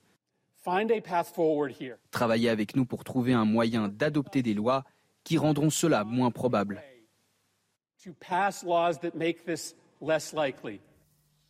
Ils savent même déjà. Ils, savent même l'opinion publique américaine est pour la liberté de porter une arme. Et la NRA, qui est ce fameux lobby, en fait, c'est un État dans l'État. Euh, la NRA possède sa propre chaîne de télévision, possède des magazines. Dans l'opinion publique, elle a des relais avec des grandes stars comme Chuck Norris ou encore euh, Whoopi euh, Goldberg. Et elle, pèse véritablement dans le débat public. Même Donald Trump, qui en 2012 avait dit qu'il fallait régulariser le port des armes. Finalement, il a fait chemin inverse en 2016 avec ce poids de la NRA. Et on attribue aussi, par exemple, la défaite d'Al Gore à ce lobby-là. Donc la vérité, c'est que euh, Biden est dans la langue de bois. Il sait très bien que rien ne peut changer. Il le dit parce qu'il est dans l'émotion. Puis vous verrez que dans quelques jours, ils reviendront à la raison parce que électoralement parlant, ce n'est pas possible de porter une cette il, Il y a le poids de ce lobby et il y a autre chose. Je voudrais vraiment qu'on analyse le, le, la le droit des Américains à se protéger. Je sais pas, vous avez pour ceux qui ont voyagé et connu certaines. Là, on là, on parle pas de, New York, euh, de Manhattan. De, Là, euh, si vous allez dans l'Amérique profonde, véritablement, je veux dire, c'est impossible. C'est comme si vous leur enlevez un droit euh, fondamental. Oui. Parce que c'est profondément culturel. Alors d'abord, je suis entièrement d'accord avec Benjamin Morel. Hein. Il, y a, il, y a, il y a une origine constitutionnelle puissante, c'est le droit à l'insurrection est, érigé de façon constitutionnelle, un peu comme nous dans, la constitution de la Deuxième République. Il y a une deuxième chose, c'est la culture euh, violente des États-Unis, mais pas une violence qu'on pourrait regarder de loin euh, comme étant quelque chose d'atroce, c'est parce qu'elle est parfaitement assumée en matière sociale, en matière. Et pourquoi la Suisse, avec autant d'armes, échappe aux tueries de masse? Parce que euh, ça, on en revient à cette question du contrôle de l'État. Et vous voyez, il y a quelque chose qui est très symptomatique là dans, dans ce que vous avez dit, c'est imaginons que l'opinion publique bouge vers une interdiction des armes, ce qui est très peu probable, et que euh, le sommet de l'État fédéral, c'est-à-dire le président des États-Unis, euh, veuille impulser une politique de retrait des armes. L'échelon intermédiaire, c'est-à-dire celui qui vote la loi, est tellement soumis au lobby, et notamment, non mais ça pose aussi la question du financement des D'accord, mais je veux un débat anthropologique. Moi, je veux comprendre pourquoi en Suisse, près d'un citoyen, près d'un citoyen suisse sur deux possède une arme, et pourquoi il n'y a pas ces tueries de masse? Non, mais ça. Parce que c'est pas la même culture. Et, et, que l'État influe. Non, mais c'est aussi un État fédéral, c'est-à-dire que la comparaison est très intéressante. On pourrait imaginer. Donc intrinsèquement dans la société américaine. Dingue en Suisse. Parce que, voyez, je vous donne un pays où il y a le même nombre d'armes qui circulent, proportionnellement, évidemment, c'est pas la même population, mais où il n'y a pas les tueries de masse. Donc ça veut dire que le débat qu'on a sur les armes ne tient pas en tant que tel. Oui, la culture, la culturation suffisante. Mais, mais, il est un levier, il est un levier d'une culture de la violence. Il n'est pas, il n'est pas une explication suffisante, mais malgré tout, quand vous prenez un certain nombre d'États dont certains interdisent les armes, d'autres les interdisent pas, en réalité, c'est pas tant l'autorisation que le contrôle de l'arme qui va compter. Prenez le Mexique où on interdit les armes, mais comme tout le monde en a en réalité et qu'il n'y a aucun contrôle, eh ben vous avez en effet des tueries de masse et pour le coup, vous n'avez pas une interdiction qui est réellement effective. Ensuite, vous avez malgré tout un contrôle qui est beaucoup plus grand. Et donc ce contrôle, lié également, je suis d'accord, avec des sujets culturels, eh bien font que vous avez un autre rapport à l'arme.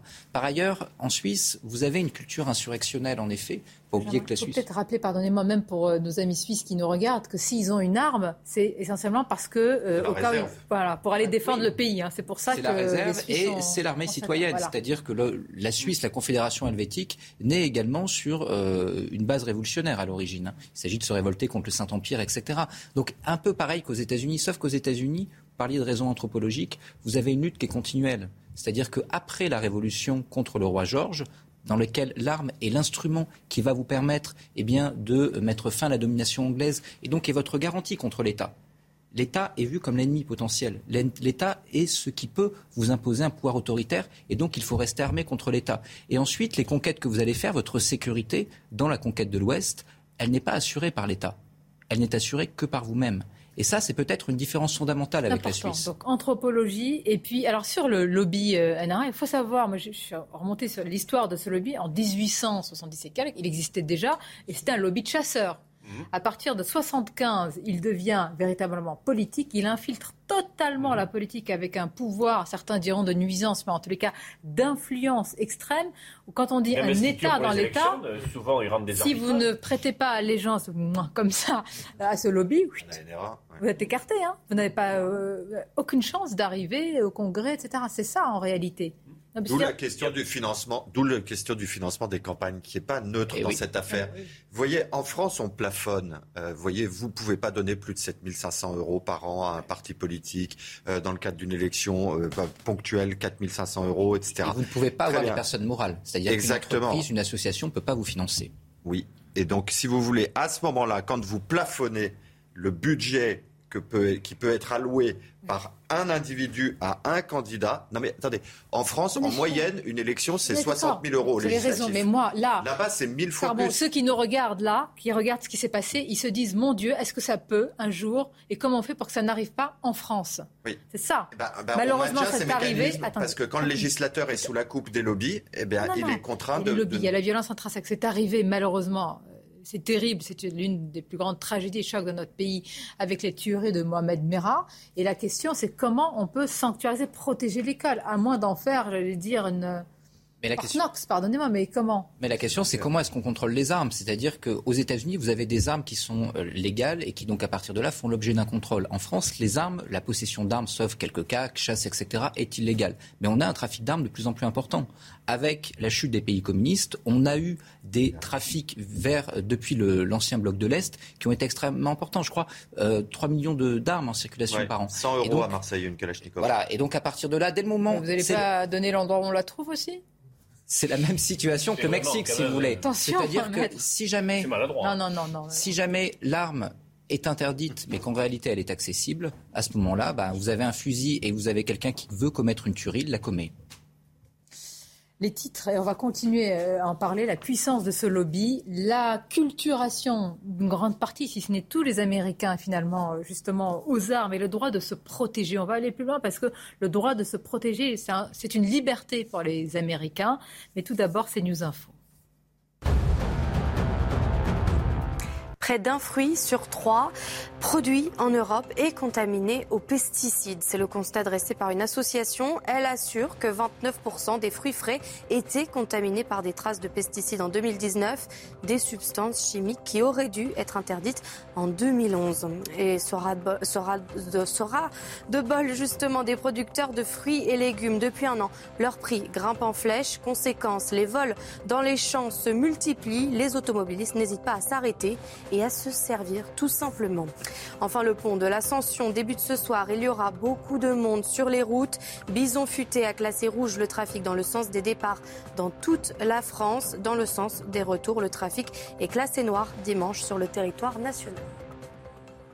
Pourquoi les États-Unis n'y arrivent pas? Le lobby des armes plus puissant, plus fort que tous les présidents. D'ailleurs, je dis, quelle que soit la couleur politique, vous dites, vous axez beaucoup sur les républicains, mais il y a énormément de démocrates qui sont pour. Et je suis sûr, je mets, pardonnez-moi un billet, que jamais ils ne prendraient le risque euh, d'aller vers une interdiction, parce qu'ils savent très bien qu'ils ne seront pas élus ou réélus. Là, je faisais juste écho au débat au Congrès. D'accord, enfin, il y a beaucoup de démocrates qui sont aussi dans cette ligne-là. Ça transcende véritablement, j'allais dire, les, couleurs aux États-Unis. C'est plus géographique que euh, partisan. C'est-à-dire que vous avez des États ruraux et des États du Sud qui sont plutôt favorables et des États des côtes, on va dire, côte Est, côte Ouest, et des États urbains qui sont plutôt en défaveur.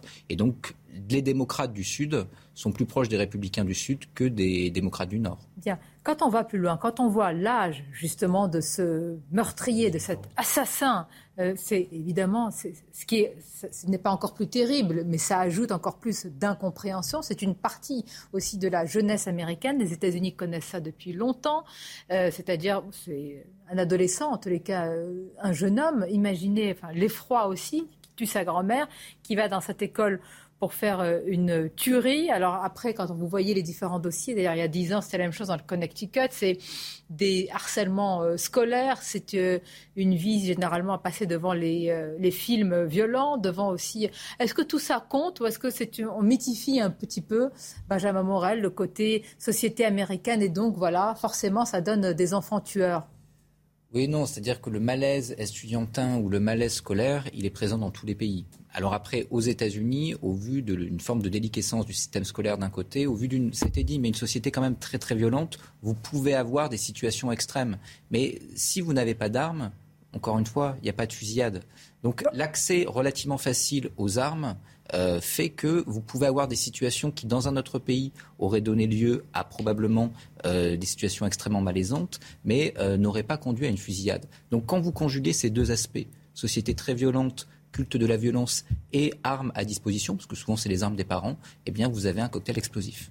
Bon, on va voir aussi quelles seront les suites, hein, mais je crois que le fait qu'il n'y aura pas de changement, en tous les cas, sur les armes est relativement. Le Washington Post a sorti un chiffre sidérant. Depuis Columbine, c'était 99, il y a eu 300 000 enfants américains qui ont été ou victimes ou témoins d'une fusillade dans un établissement. J'ai vu des reportages, Olivier D'Artigolo, quand vous dites cela aux Américains, quand vous leur opposez ce chiffre, ils vous disent mais oui, mais alors combien il y aurait eu des victimes si nous n'étions pas armés dans nos maisons pour nous défendre quand nous habitons l'Amérique profonde, quand nous sommes dans des endroits où il n'y a pas. Bah, voilà, la il y a un débat qui est en train de naître pour armer les, pour armer les enseignants, aux C'est pour ça que je vous pose à écoles. Imaginez que dans quelques mois, euh, eh bien, vous avez des enseignants. On ne parle pas là de, de, vigiles armés aux portes des écoles, mais des enseignants qui seraient armés. C'est la proposition du procureur général du Texas, armer les instituteurs.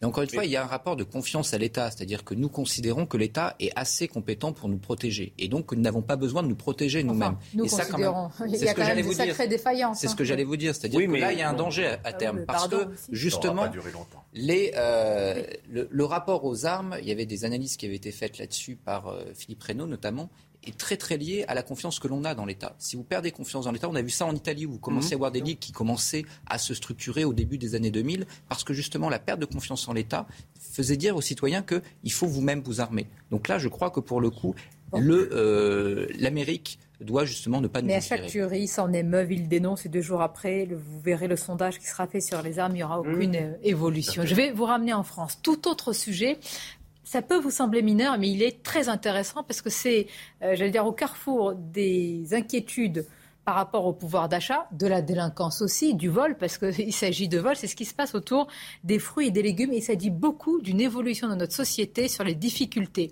Imaginez de plus en plus de vols de fruits et de légumes. Je ne parle pas de quatre euh, fraises ou cerises que vous prenez en passant euh, sur une route comme ça conseille pas, pas de le faire, évidemment. C'est pas... Glané, non? Pardon? Bravo, vous avez donner les lieux, vous avez donner les lieux où on peut y aller, cher Sonia. Ah, ça va redire. La discussion, la discussion commence sur de bonnes bases. Je vous parle là euh, de, de, gens, de voleurs qui ne se gênent pas pour des vols, et je vous regarde, d'arbres fruitiers, de dizaines d'arbres fruitiers. Non, mais c'est terrible, évidemment, pour ceux qui s'occupent de ces... Euh, parce que c'est des centaines d'hectares qu'il faut surveiller, c'est impossible à surveiller. Regardez, tout cela est, résumé dans ce sujet, on en parle juste après. Des fruits et des légumes à perte de vue, des centaines d'hectares impossibles à surveiller jour et nuit. Dans le Lot-et-Garonne, l'un des départements vergers de la France, les producteurs dénoncent des vols de plus en plus fréquents, souvent commis par des particuliers de passage. Vous avez les gens qui vont ramasser du melon, des tomates, euh, des fraises. Enfin, bon, de toute façon, les gens ne se gênent pas. Hein. Il y a aussi les réseaux de revente organisés. Ils volent les arbres fruitiers sur pied directement dans le champ. Ça nous est arrivé plusieurs fois de faire des nouvelles plantations, notamment un verger de kiwi qu'on a planté. Le lendemain, il nous manquait 25 arbres.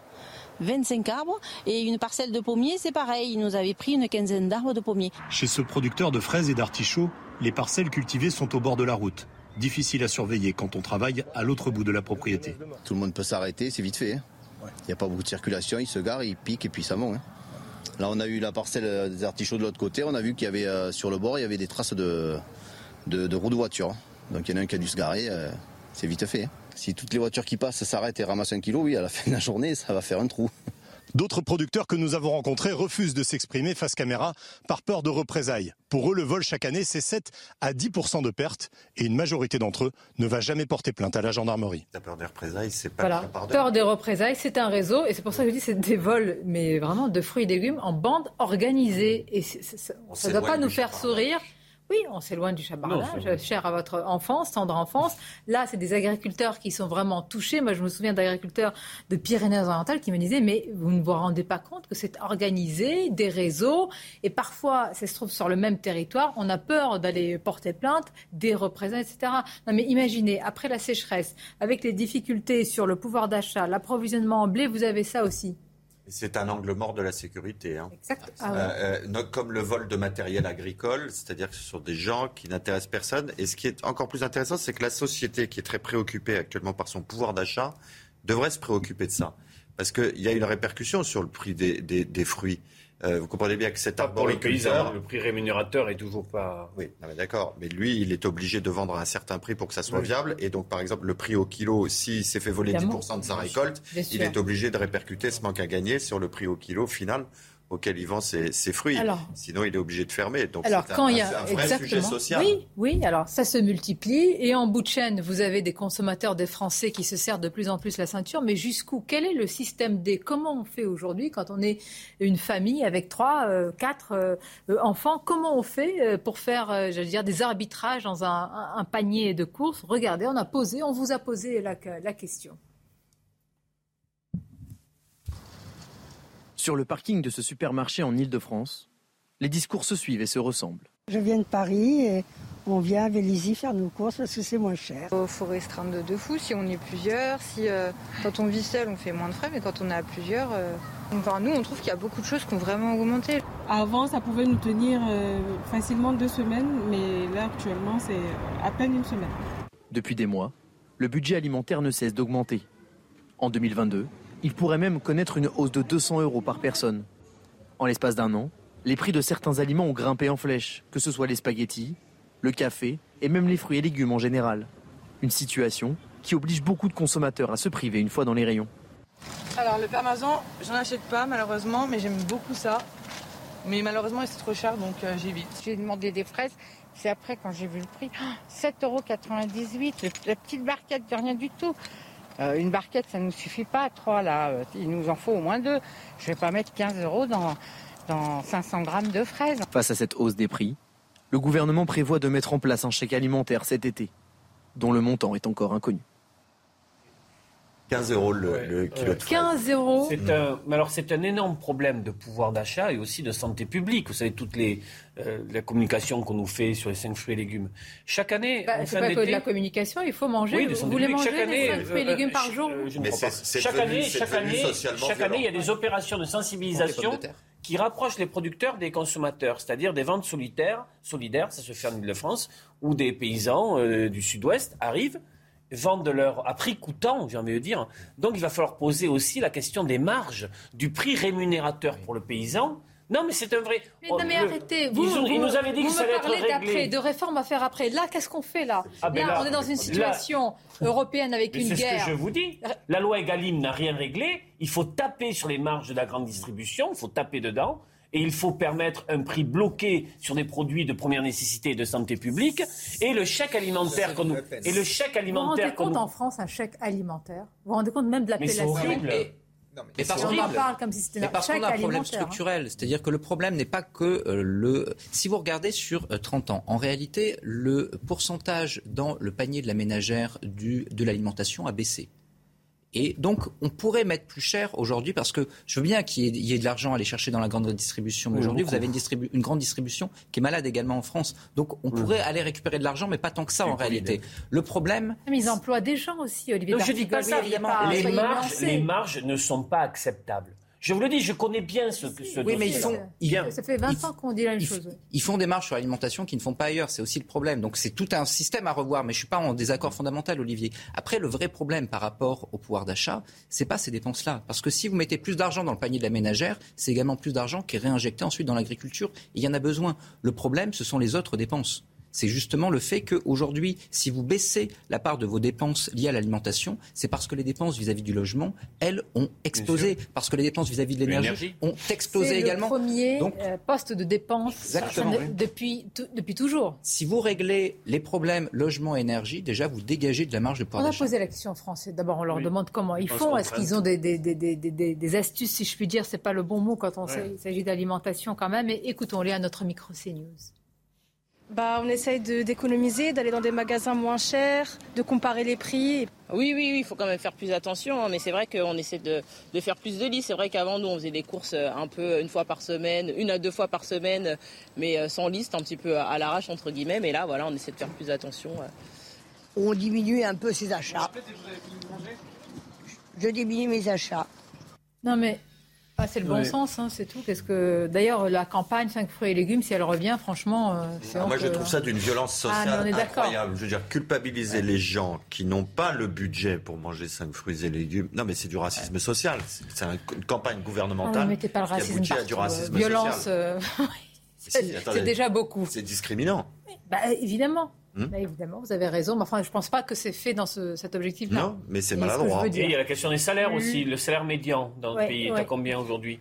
1008 Vous voulez une augmentation, c'est ça Donc un sur deux, un sur deux, un sur deux qui. Oui, quand on sort les dépenses contraintes. L'ubris. Le reste à vivre. C'est la notion de reste à vivre. Exactement. L'ubris. Le et, le reste à vivre, c'est la question de la dignité des. Non, et le reste à vivre, c'est la question de la dignité humaine. L'ubris. L'ubris. Sentiment de puissance, de domination. Hein vous avez euh, une idée en tête ah, non, moi, ça me... Vous avez un exemple en tête Oui. Oui. Vous aussi? Oui. Ben, le même On va voir. Bah, c'est le professeur Ruth qui en parle mieux que nous, peut-être. C'est pas loin. Bon, une pause et on se retrouve. on va l'écouter. On va reprendre notre débat. Juste une précision parce qu'un ami agriculteur m'envoie ceci. Sonia, n'oublie pas aussi les vols de gazole, de ferraille et de batterie. Oui, et d'ailleurs ça c'est toute la saison, c'est pas comme les fruits et légumes. Et de volaille aussi. Et de volaille. C'est important. Les titres, c'est News Info. Un enfant de 5 ans blessé pendant un rodéo urbain. Ça s'est passé euh, dimanche à Pantin, en Seine-Saint-Denis. Le petit garçon se promenait avec sa famille quand un scooter l'a percuté. Heureusement, son pronostic vital n'a pas été engagé. La filière lait a du mal à assurer la relève en France. Près de 160 000 fermes seront à reprendre d'ici trois ans. Pour inciter les jeunes à se lancer, une ferme expérimentale s'est montée près de Paris. Elle les encadre et les forme face aux défis de la profession. Enfin, deux fois plus de risques de problèmes respiratoires après une infection au Covid, selon une étude des autorités sanitaires américaines. Chez les personnes de 18 à 64 ans ayant contracté la maladie, une sur cinq souffre de symptômes après son infection. Savez-vous ce qu'est le bris, ce sentiment de puissance, de domination, d'être là pour toujours, un poste euh, élevé, je ne sais pas. En tous les cas, voici le retour du professeur Didier Raoult pour le grand, plus grand plaisir d'Olivier d'Artigol, qui parle du bris. Ne me dites pas qu'il sait de quoi il parle. Qui dénonce ceux qui croient avoir un pouvoir. Les ministres, et pourtant il passe, lui reste. Ben oui, c'est le cas. Écoutons-le à ce sujet. Il ne faut pas, dans la vie, il ne faut jamais se croire tout puissant, ni immortel. On est là pour un temps donné, et les gens qui s'imaginent avoir ce pouvoir d'une manière définitive se trompent. D'abord, ça dure pas très longtemps. Vous voyez, la, ministre de l'Enseignement supérieur et la Recherche, ça dure un peu plus que d'habitude, mais généralement, moi, les deux ministères auxquels j'ai affaire, les ministres durent deux ans et demi en moyenne, hein, si vous regardez sur des années, et donc euh, pendant ces deux ans et demi, ils ont l'impression qu'ils sont tout puissants, si vous voulez, mais c'est une illusion terrible qui est décrite depuis euh, l'histoire d'Agamemnon dans l'Iliade. Il ne faut pas se laisser prendre par les brises, il ne faut pas utiliser les moyens d'État pour régler ses états d'âme personnels. Et donc, euh, euh, c'est très régulièrement, on voit ces gens qui, pensaient qu'ils étaient tout puissants, le lendemain se retrouver dans d'autres fonctions, voire pas de fonction du tout comment dire, comme qui dirait que j'ai l'impression qu'il vise un ministre en particulier de la santé, mais je suis pas sûre. Olivier Véran. qui parlait de lui-même. oh. Des coups bas. Non. Olivier Véran qui a accepté de de rétrograder dans le protocole. Oui, bien sûr qu'il a accepté. Il a dit merci même quand on lui a dit vous allez être rétrogradé. Vous connaissez bien la vie politique. Non, mais en tout cas, il a accepté d'être rétrogradé et d'aller aux relations parlementaires. Chacun ses ambitions dans la vie, oui. Je lis que certains ont dit c'est ça ou rien. il, s'est roulé par terre en, à ton lit. J'étais pas là. Ah non, non, mais moi non plus. mais j'ai lu comme vous. Moi, je... Non, mais c'est intéressant ce que vous dites, parce que dans la, dans la Grèce antique, c'était un concept même juridique, l'ubris, hein, c'est-à-dire cette arrogance, cet orgueil qui venait bousculer l'harmonie des dieux, et, la, et sa sanction, c'était la némésis, c'est-à-dire la rétraction de, la, de la personne coupable d'ubris dans son, dans son réel statut. Qu'est-ce qu'il dénonce, professeur Raoult c'est vrai qu'on ouais, on a eu des ministres, parfois, on a parfois, mais peut-être nous aussi, on peut être accusé non, mais attendez, quand il est venu de tout savoir. Quand il est venu ah, au Parlement, au mépris de la séparation des pouvoirs, dire aux députés que ceux qui n'étaient pas d'accord avec lui devaient sortir de l'hémicycle, c'est l'illustration de l'ubris. Euh, je ne vais pas défendre Olivier Véran, qui, à mon avis, d'ailleurs, est à un mauvais poste pour le gouvernement, parce que les relations avec le Parlement, c'est justement là où vous êtes censé apaiser les tensions avec les parlementaires. Vu, les, euh, vu ces faits en tant que ministre de la Santé, ça va être assez rigolo. En revanche, je suis désolé, mais considérer que ce serait un, un hubris euh, d'Olivier Véran que de ne pas avoir écouté Didier Raoult. Je rappelle quelques déclarations. Il y aura plus de morts des accidents de trottinette que de la Covid. Je rappelle également qu'il nous le vendait et que d'ailleurs qu'il s'est fait, il a fait sa réputation. pas dans ce domaine que j'aime beaucoup parce que j'ai toutes les déclarations du ministre de la Santé sur la vaccination, sur les vaccins. Je suis en train de défendre Olivier Véran. pas du tout. Mais je suis en train de vous dire que Didier Raoult n'est pas forcément le meilleur juge. Bon, on va, on va dans quelques. Vous avez euh, un avis? Euh, non, mais c'est pas, je gagne du temps. Alors pourquoi je cherche à économiser du temps Parce que je voudrais vous faire réagir. Et je trouve que ça, c'est important. Parce que quand on n'est pas d'accord avec la politique d'une entreprise, doit-on faire cela Voilà ce qui est en train de se passer devant euh, le siège, en tout cas l'Assemblée. Parce qu'il y a une Assemblée générale du groupe Total qui est en train de se tenir. Et on entend scander, crier Total, Total, il faut choisir autrement dit, énergie fossile ou notre avenir. Ce sont quelques dizaines de manifestants là ce matin, alors que les actionnaires de Total étaient, euh, sont attendus et sont à Paris pour l'Assemblée générale du groupe. Et eh bien des militants écologistes, mélange d'activistes appartenant aux associations. Il y a les Amis de la Terre, il y a Greenpeace, il y a Alternativa, enfin toujours présents là où ça se passe, pour dire ça ne doit pas Total doit choisir. On va voir les images. Et moi, ce qui m'intéresse, c'est la méthode, l'action en quoi ça fait avancer le schmilblick, pardonnez-moi. On va, on va voir en quoi aller devant l'Assemblée générale pour perturber l'Assemblée générale d'un groupe, ça vous fait sourire, peut-être que vous en faites partie, votre jeunesse vous l'avez passé ainsi peut-être. J'étais zadiste, oui. Hein à scander, avant, d'avoir des actions chez Total, il, faut choisir. Ça se passe à la salle Playel, nous sommes au 8e arrondissement de Paris. Les manifestants ont bloqué l'accès des actionnaires à l'Assemblée générale par l'entrée principale. Certains se sont menottés entre eux. Les forces de l'ordre, quant à elles, vous avez vu, ben, elles se sont intervenues bah, rapidement sur place. Les tensions ont été émergé avec les manifestants au moment où les actionnaires ont été invités à pénétrer pour tenir cette assemblée générale. Non mais vous faites oh. moi je ne condamne pas. Je pose l'action sur l'efficacité. Non mais dans certains agissements. Écoutez-moi, moi mon objectif c'est l'efficacité. Comment on fait avancer des causes ils, ont des images et on en parle. Exactement. Mais pour dire quoi? Ben, ah ben, On peut contester la politique menée par Total et des choix de Total concernant ou le climat ou, euh, ou la mise en concurrence des salariés dans le monde. Ou le travail des enfants. les militants présents reprochent en partie la présence de Total en Russie. C'est ça aussi euh, ce qu'il en est. Et donc moi je pose euh, la question de l'efficacité de telles actions. Mais ça fonctionne. Quand vous avez un mouvement, vous avez deux choix pour en faire parler. Soit vous réunissez un million de personnes dans la rue, ces mouvements n'en sont pas capables, il n'y a que les grands syndicats parfois qui peuvent y arriver, soit vous arrivez à faire parler à travers des actions qui sont extrêmement symboliques. Les, mouvements écologistes, originellement, euh, sont nés comme ça, ce qu'on appelle les nouveaux mouvements sociaux, où vous enchaîniez un, arme, à un arbre et tout d'un coup, tout le monde parlait de vous. Là, on voit qu'avec des mouvements symboliques, on en discute, on en parle sur ce plateau, donc ça marche. Oui, mais moi, je... Euh, je comprends bien, mais le débat sur la présence de Total en Russie, c'est aussi un débat, je veux dire, qui doit être posé en termes aussi énergétiques du gaz russe. On a entendu, je ne défends pas du tout, le, président de Total, d'ailleurs, qui s'appelle plus Total, je crois que c'est Total, et Énergie, qui dit, mais dites-moi, si vous avez une alternative aujourd'hui, dites-moi, comment on fait? Comment on fait? C'est d'autant plus vrai que... Parce que tout le monde veut se chauffer l'hiver prochain. Renault a cédé ses actifs russes pour un euro. Donc où est la bonne, où est la bonne, où est la bonne opération récupérer plus tard. Hein. Oui, attends, on, oui, à, à voir, c'est un peu. on va voir, on va voir une clause de ce qui sera récupéré et, et, à quel montant. Euh, mais là, en réalité, ça pose aussi la, la, la question de la pertinence d'un système économique global. C'est-à-dire, qu'est-ce que, qu'est-ce que Total va changer s'il quitte la Russie aujourd'hui? Mais c'est l'action que je vous pose. Moi, je ne suis pas sur le plan moral. À, chaque fois, d'être sur le plan politique. Les moyens de production et la source énergétique est aux Russes. C'est-à-dire quelqu'un d'autre viendra exploiter à la place de Total. Non, mais c'est un militantisme, d'un crétinisme aigu. Qu'est-ce, non, mais qu'est-ce que, proposent ces gens? Non, mais très franchement, ils sont.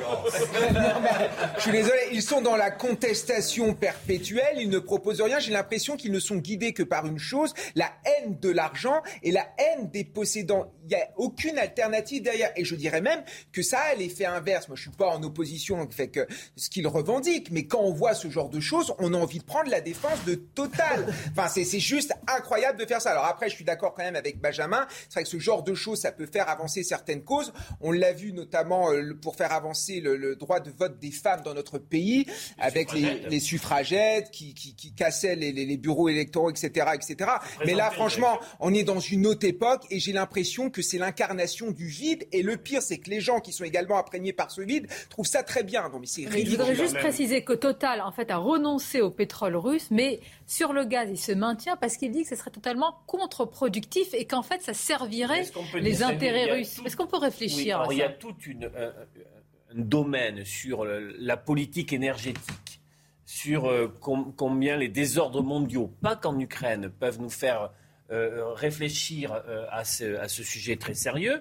Et ce type d'action euh, qui a permis par le passé, concernant aussi d'autres grands groupes, de, de faire connaître des agissements d'entreprises que ce soit sur la question climatique ou sur la question euh, euh, de la protection des salariés. Non, mais euh, écoutez-moi, je donc c'est ça, ce type d'action a aussi, mais Olivier, a aussi répondez à une question. J'ai envie de dire de, pour révéler, pour faire sortir. On sait aujourd'hui. Sinon, c'est pas dans l'Assemblée générale que ça va sortir. Ah, hein. mais les questions difficiles, vous voulez pas. Là, c'est facile pour faire avancer les causes. Mais quand je pose l'action, on sait remplacer le pétrole russe, mais on ne sait pas remplacer le gaz russe. Personne ne répond, et les militants non plus. Ben alors je pense qu'ils se chauffent aussi, ou alors ils se frottent entre eux. Je pense que les, deux peuvent exister. Je pense qu'il peut y avoir des, actions comme ça un peu spectaculaires et qu'il peut y avoir aussi. Oui, mais qu'est-ce qu'elle dénonce cette action spectaculaire Mais je vois projet. Qu'est-ce qu'elle dénonce exactement Les énergies fossiles. Projet énergie. Mais de toute façon, c'est un sujet. Ah, mais si, c'est un sujet. Non, non, mais vous me posez la question. Si je veux être très cynique. Si je veux être très cynique. Après la nuance, le cynisme. Voilà, ça permet de faire pression sur les gouvernements. Les gouvernements aujourd'hui sont en train de chercher des sources alternatives et ils le font avec euh, beaucoup de célérité. Mais euh, en mettant en scène de telles actions, vous faites quand même un peu plus pression sur l'opinion publique. Et ensuite, on a un sujet qui est très politique aujourd'hui. Et pour des associations, apparaître en premier plan dans cette lutte, quel que soit son débouché, ça permet d'apparaître comme incarnant une cause, et ça, c'est tout bénéfice. Mais vous aurez, vous allez voir que parmi ces militants, vous aurez les responsables politiques de demain, à la gauche ou à l'extrême gauche. Ah bah, bah, c'est comme ça que, euh, comment il s'appelle? Et il est plus là. Yannick Jadot. Voilà, Yannick Jadot. Ancien patron de Greenpeace, oui. Ou d'autres. Oh, je, oh mon Dieu. je crois que je vais me jeter dans la scène en sortant, Sonia, parce que là, si ce sont les futurs représentants politiques de demain, là, vous avez vu ce qui est dans la Seine en ce moment Il y a une orque dans la Seine. Non, mais c'est vrai. Il y a un sujet. Un orque. Mais oui, mais il faut suivre l'actualité, justement. Mais tout à fait. Mais évidemment. Non, mais le plus intéressant, c'est, moi, ce sont ces nouvelles méthodes qui vont de plus en plus se développer. Vous allez voir pas tellement autant que ça. Vous, allez, vous avez vu sur les réseaux sociaux, c'est l'annonce qui vont venir et comment ils provoquent ça, etc. Et de bloquer, de mettre un petit peu la suspicion sur euh, les actionnaires. C'est ancien, mais ça va prendre aujourd'hui une importance dans nos sociétés. Et demain, ça se fera peut-être devant bah, je sais pas, des entreprises ou des groupes alimentaires pour changer aussi nos modes de consommation. Et puis surtout, On le voit pour la viande, etc. Ça sera aussi devant peut-être des groupes euh, et, et d'autres. Certains seront les idiots utiles de, de groupes de pression qui visent à déstabiliser la concurrence. Mais ces formes d'action d'agite propre, telles qu'on les nomme, euh, ça a permis euh, des avancées euh, sociétales, politiques très fortes. Vous parlez tout à l'heure du quand vous étiez, quand il n'y avait pas le droit de vote pour les femmes et que les femmes se présentaient à des élections, quitte à être invalidées derrière, mais ça faisait du ça faisait du charivari aussi, ça, ça frottait, bon. ça faisait parler. Je vous ai dit, je, me suis renseigné comme quoi je ne donne jamais de fausses informations. Une orque en très grande difficulté dans la Seine entre Rouen et Le Havre. Donc euh, ne vous jetez pas au, mauvais endroit. Choisir un autre fleuve. C'est difficile de parler de tous ces sujets. Un autre jour. C'est pas fini. Je, je voudrais, parce que Benjamin Moral nous a rejoint en cours de route, et j'aimerais avoir son avis entre la morale et la politique. Là, je reviens aux conséquences de l'affaire Damien Abad. On a dit tout à l'heure, Benjamin Moral, stop. Stop au grand déballage, stop au débat glauquissime que nous avons depuis quelques jours sur véritablement il n'y a pas d'autre mot que les pratiques sexuelles. Malheureusement, on en est là des personnes handicapées. Est-ce qu'on peut se placer sur le champ politique et dire quelle est la règle? S'il y a un soupçon, quand la justice n'est pas encore saisie, quelle peut être la règle au sein d'un gouvernement? Moi, je suis un grand nostalgique de ce qu'on appelait la jurisprudence baladure. C'est-à-dire que depuis Balladur, Balladur c'est ça, euh, on considérait qu'un ministre mis en examen devait démissionner. Tout bêtement parce que vous avez des règles qui sont là pour protéger les politiques. La CJR, etc., sont beaucoup plus dures parce qu'en réalité, l'objectif, c'est de ne pas avoir de déstabilisation gouvernementale. En même temps, pour un gouvernement, tenir une posture de soutien à un ministre qui est mis en examen dans une affaire, c'est très compliqué. Et vous ne pouvez pas vous baser que sur des on-dit ou que sur des plaintes qui ont été déposées mais qui sont classées sans suite. Et donc, à partir de là, on avait trouvé un juste milieu avec cette jurisprudence Bérégovois-Balladur. Le fait qu'on ait remis en cause cette jurisprudence de Rugy, euh, Bayrou, etc., qui ont démissionné au début du quinquennat, aujourd'hui fait qu'il n'y a plus de règles. Vous avez Éric Dupont-Moretti qui est mis en examen, il, ne démissionne pas. Il ne démissionne pas. Euh, pas au moment où il a démissionné. Au contraire, il est même euh, confirmé. Il est, confirmé. Et de l'autre côté, vous avez François de Rugy qui n'était pas mis en examen, il n'y avait rien d'ailleurs à qualifier juridiquement, qui est contraint de démissionner. Là, si, si demain Damien Abad démissionne, combien de temps Gérald Darmanin tient? Oui, mais vous êtes nostalgique, mais d'une époque peut-être que les moins de 20 ans ne peuvent pas connaître, parce que depuis, il y a eu MeToo. Et le MeToo, sur toute la planète et politique aussi. Est-ce qu'on peut encore convoquer cette jurisprudence que beaucoup ne connaissent pas à notre époque actuelle Vous pouvez parce qu'en souhaitable, pardonnez-moi. Parce que, si vous voulez, pourquoi on a instauré la mise en examen? C'est parce que la notion d'inculpation portait trop atteinte à la présomption d'innocence. Donc, on a mis en place cette notion de mise en examen en insistant bien sur le fait que ça ouvre des droits aux mis en examen, notamment celui d'accéder aux charges qui pèsent contre lui et de pouvoir examiner le dossier. Qu'est-ce qu'a fait Balladur précisément en instituant la règle selon laquelle chaque ministre mis en examen devait démissionner immédiatement? Il a ruiné tout, l'édifice de protection de la présomption d'innocence. Mais, mais, dans un monde parfait, je serais d'accord avec vous. Mais la réalité, c'est qu'aujourd'hui, il y a ce que nous dit le droit, il y a ce que nous dit l'opinion. Et pour un politique, vous n'avez pas de présomption d'innocence, vous avez une présomption de culpabilité dans l'opinion. Et donc, pour un gouvernement, même si dans l'idéal, en effet, il faudra attendre qu'un ministre soit condamné pour pouvoir euh, l'obliger à démissionner. En réalité, pour un gouvernement, c'est pas politiquement tenable. Je pense qu'il faut trouver un juste milieu. On l'avait trouvé, on l'a perdu. On va écouter dans quelques instants, ça c'est très important, la responsable de cet observatoire euh, des violences sexuelles, sexistes qui est saisi. Et moi, je trouve que c'est fascinant d'écouter les mots qui sont utilisés aujourd'hui. Euh, alors, certaines sont néo-féministes. Hein. Moi, je... Il y a, il faut le dire, deux courants dans le féminisme, même trois ou dix. Il y a un courant aujourd'hui qui est celui d'Alice Coffin, Sandrine Rousseau, euh, Caroline Haas, et puis il y avait Gisèle Halimi et d'autres. Alors vous me direz autre époque, mais il y a encore hein, Elisabeth Badinter et autres. Et là, c'est un fossé entre les deux. On va l'écouter, mais tout d'abord, c'est News Info les titres de l'actualité. Deux ans après la mort de Joy Floyd, le président américain Joe Biden va signer aujourd'hui un décret pour encadrer davantage les forces de l'ordre, mais un décret qui ne va pas aussi loin que la grande réforme de la police qu'il avait promise pendant sa campagne. La variole du singe, cinq cas sont désormais confirmés en France. La haute autorité de santé recommande de vacciner les adultes, y compris des professionnels de santé ayant eu un contact à risque avec un malade. Enfin, une semaine après le vote autorisant le port du burkini dans les piscines municipales à Grenoble, le préfet de l'Isère a saisi le tribunal administratif de la ville d'un référé laïcité pour contester cette autorisation. Une audience aura lieu cet après-midi. L'Observatoire des violences sexistes et sexuelles en politique, Kesako. Eh bien, cette association, à l'origine de l'affaire dite Damien Abad, appelle à, manifester. C'était hier, pardonnez-moi, contre Dixit, ce gouvernement de la honte. Elle a été fondée par des militants se disent de gauche, j'ajouterai extrême gauche, euh, et elle scrute aussi les biographies des candidats, alors soit à des postes, hein, pour éviter, disent-elles, qu'ils se présentent à une élection s'ils sont mis en cause dans une affaire euh, à caractère euh, sexuel. Écoutons l'une de ces responsables, je crois que c'est là même la responsable de cet observatoire. Le précédent mandat de Macron a commencé avec une mise en cause de François Bayrou pour emploi fictif. Il a démissionné. Il n'y avait pas de mise en examen, il n'y avait pas de, de fait supplémentaire de la justice. Euh, François de Rugy, il a été mis en cause pour quatre homards, il a démissionné. Ça veut dire qu'en réalité, euh, des accusations de viol sont moins graves que quatre homards. Alors, est-ce que ce sont les nouvelles injustes de la politique ou est-ce qu'au contraire, eh bien, il faut s'adapter à son temps et c'est tout à fait normal ce qui est dit? C'est pas faux ce qu'elle dit. C'est vrai que tout ce qui a trait au, financement public, au fonds public, a provoqué des démissions. Ah, c'est épluché ça. Hein. Les impôts, les trucs, ça, on sait tout. Hein. Oui, et il y a des associations qui s'y intéressent depuis longtemps. Non, mais ça vient illustrer ce que vous disiez tout à l'heure sur la, vague MeToo qui a emporté une, un nouveau comportement du politique. C'est-à-dire que ça fait longtemps qu'il y a des associations de contribuables qui scrutent l'usage des fonds publics. Et donc, euh, les politiques y étaient sensibles.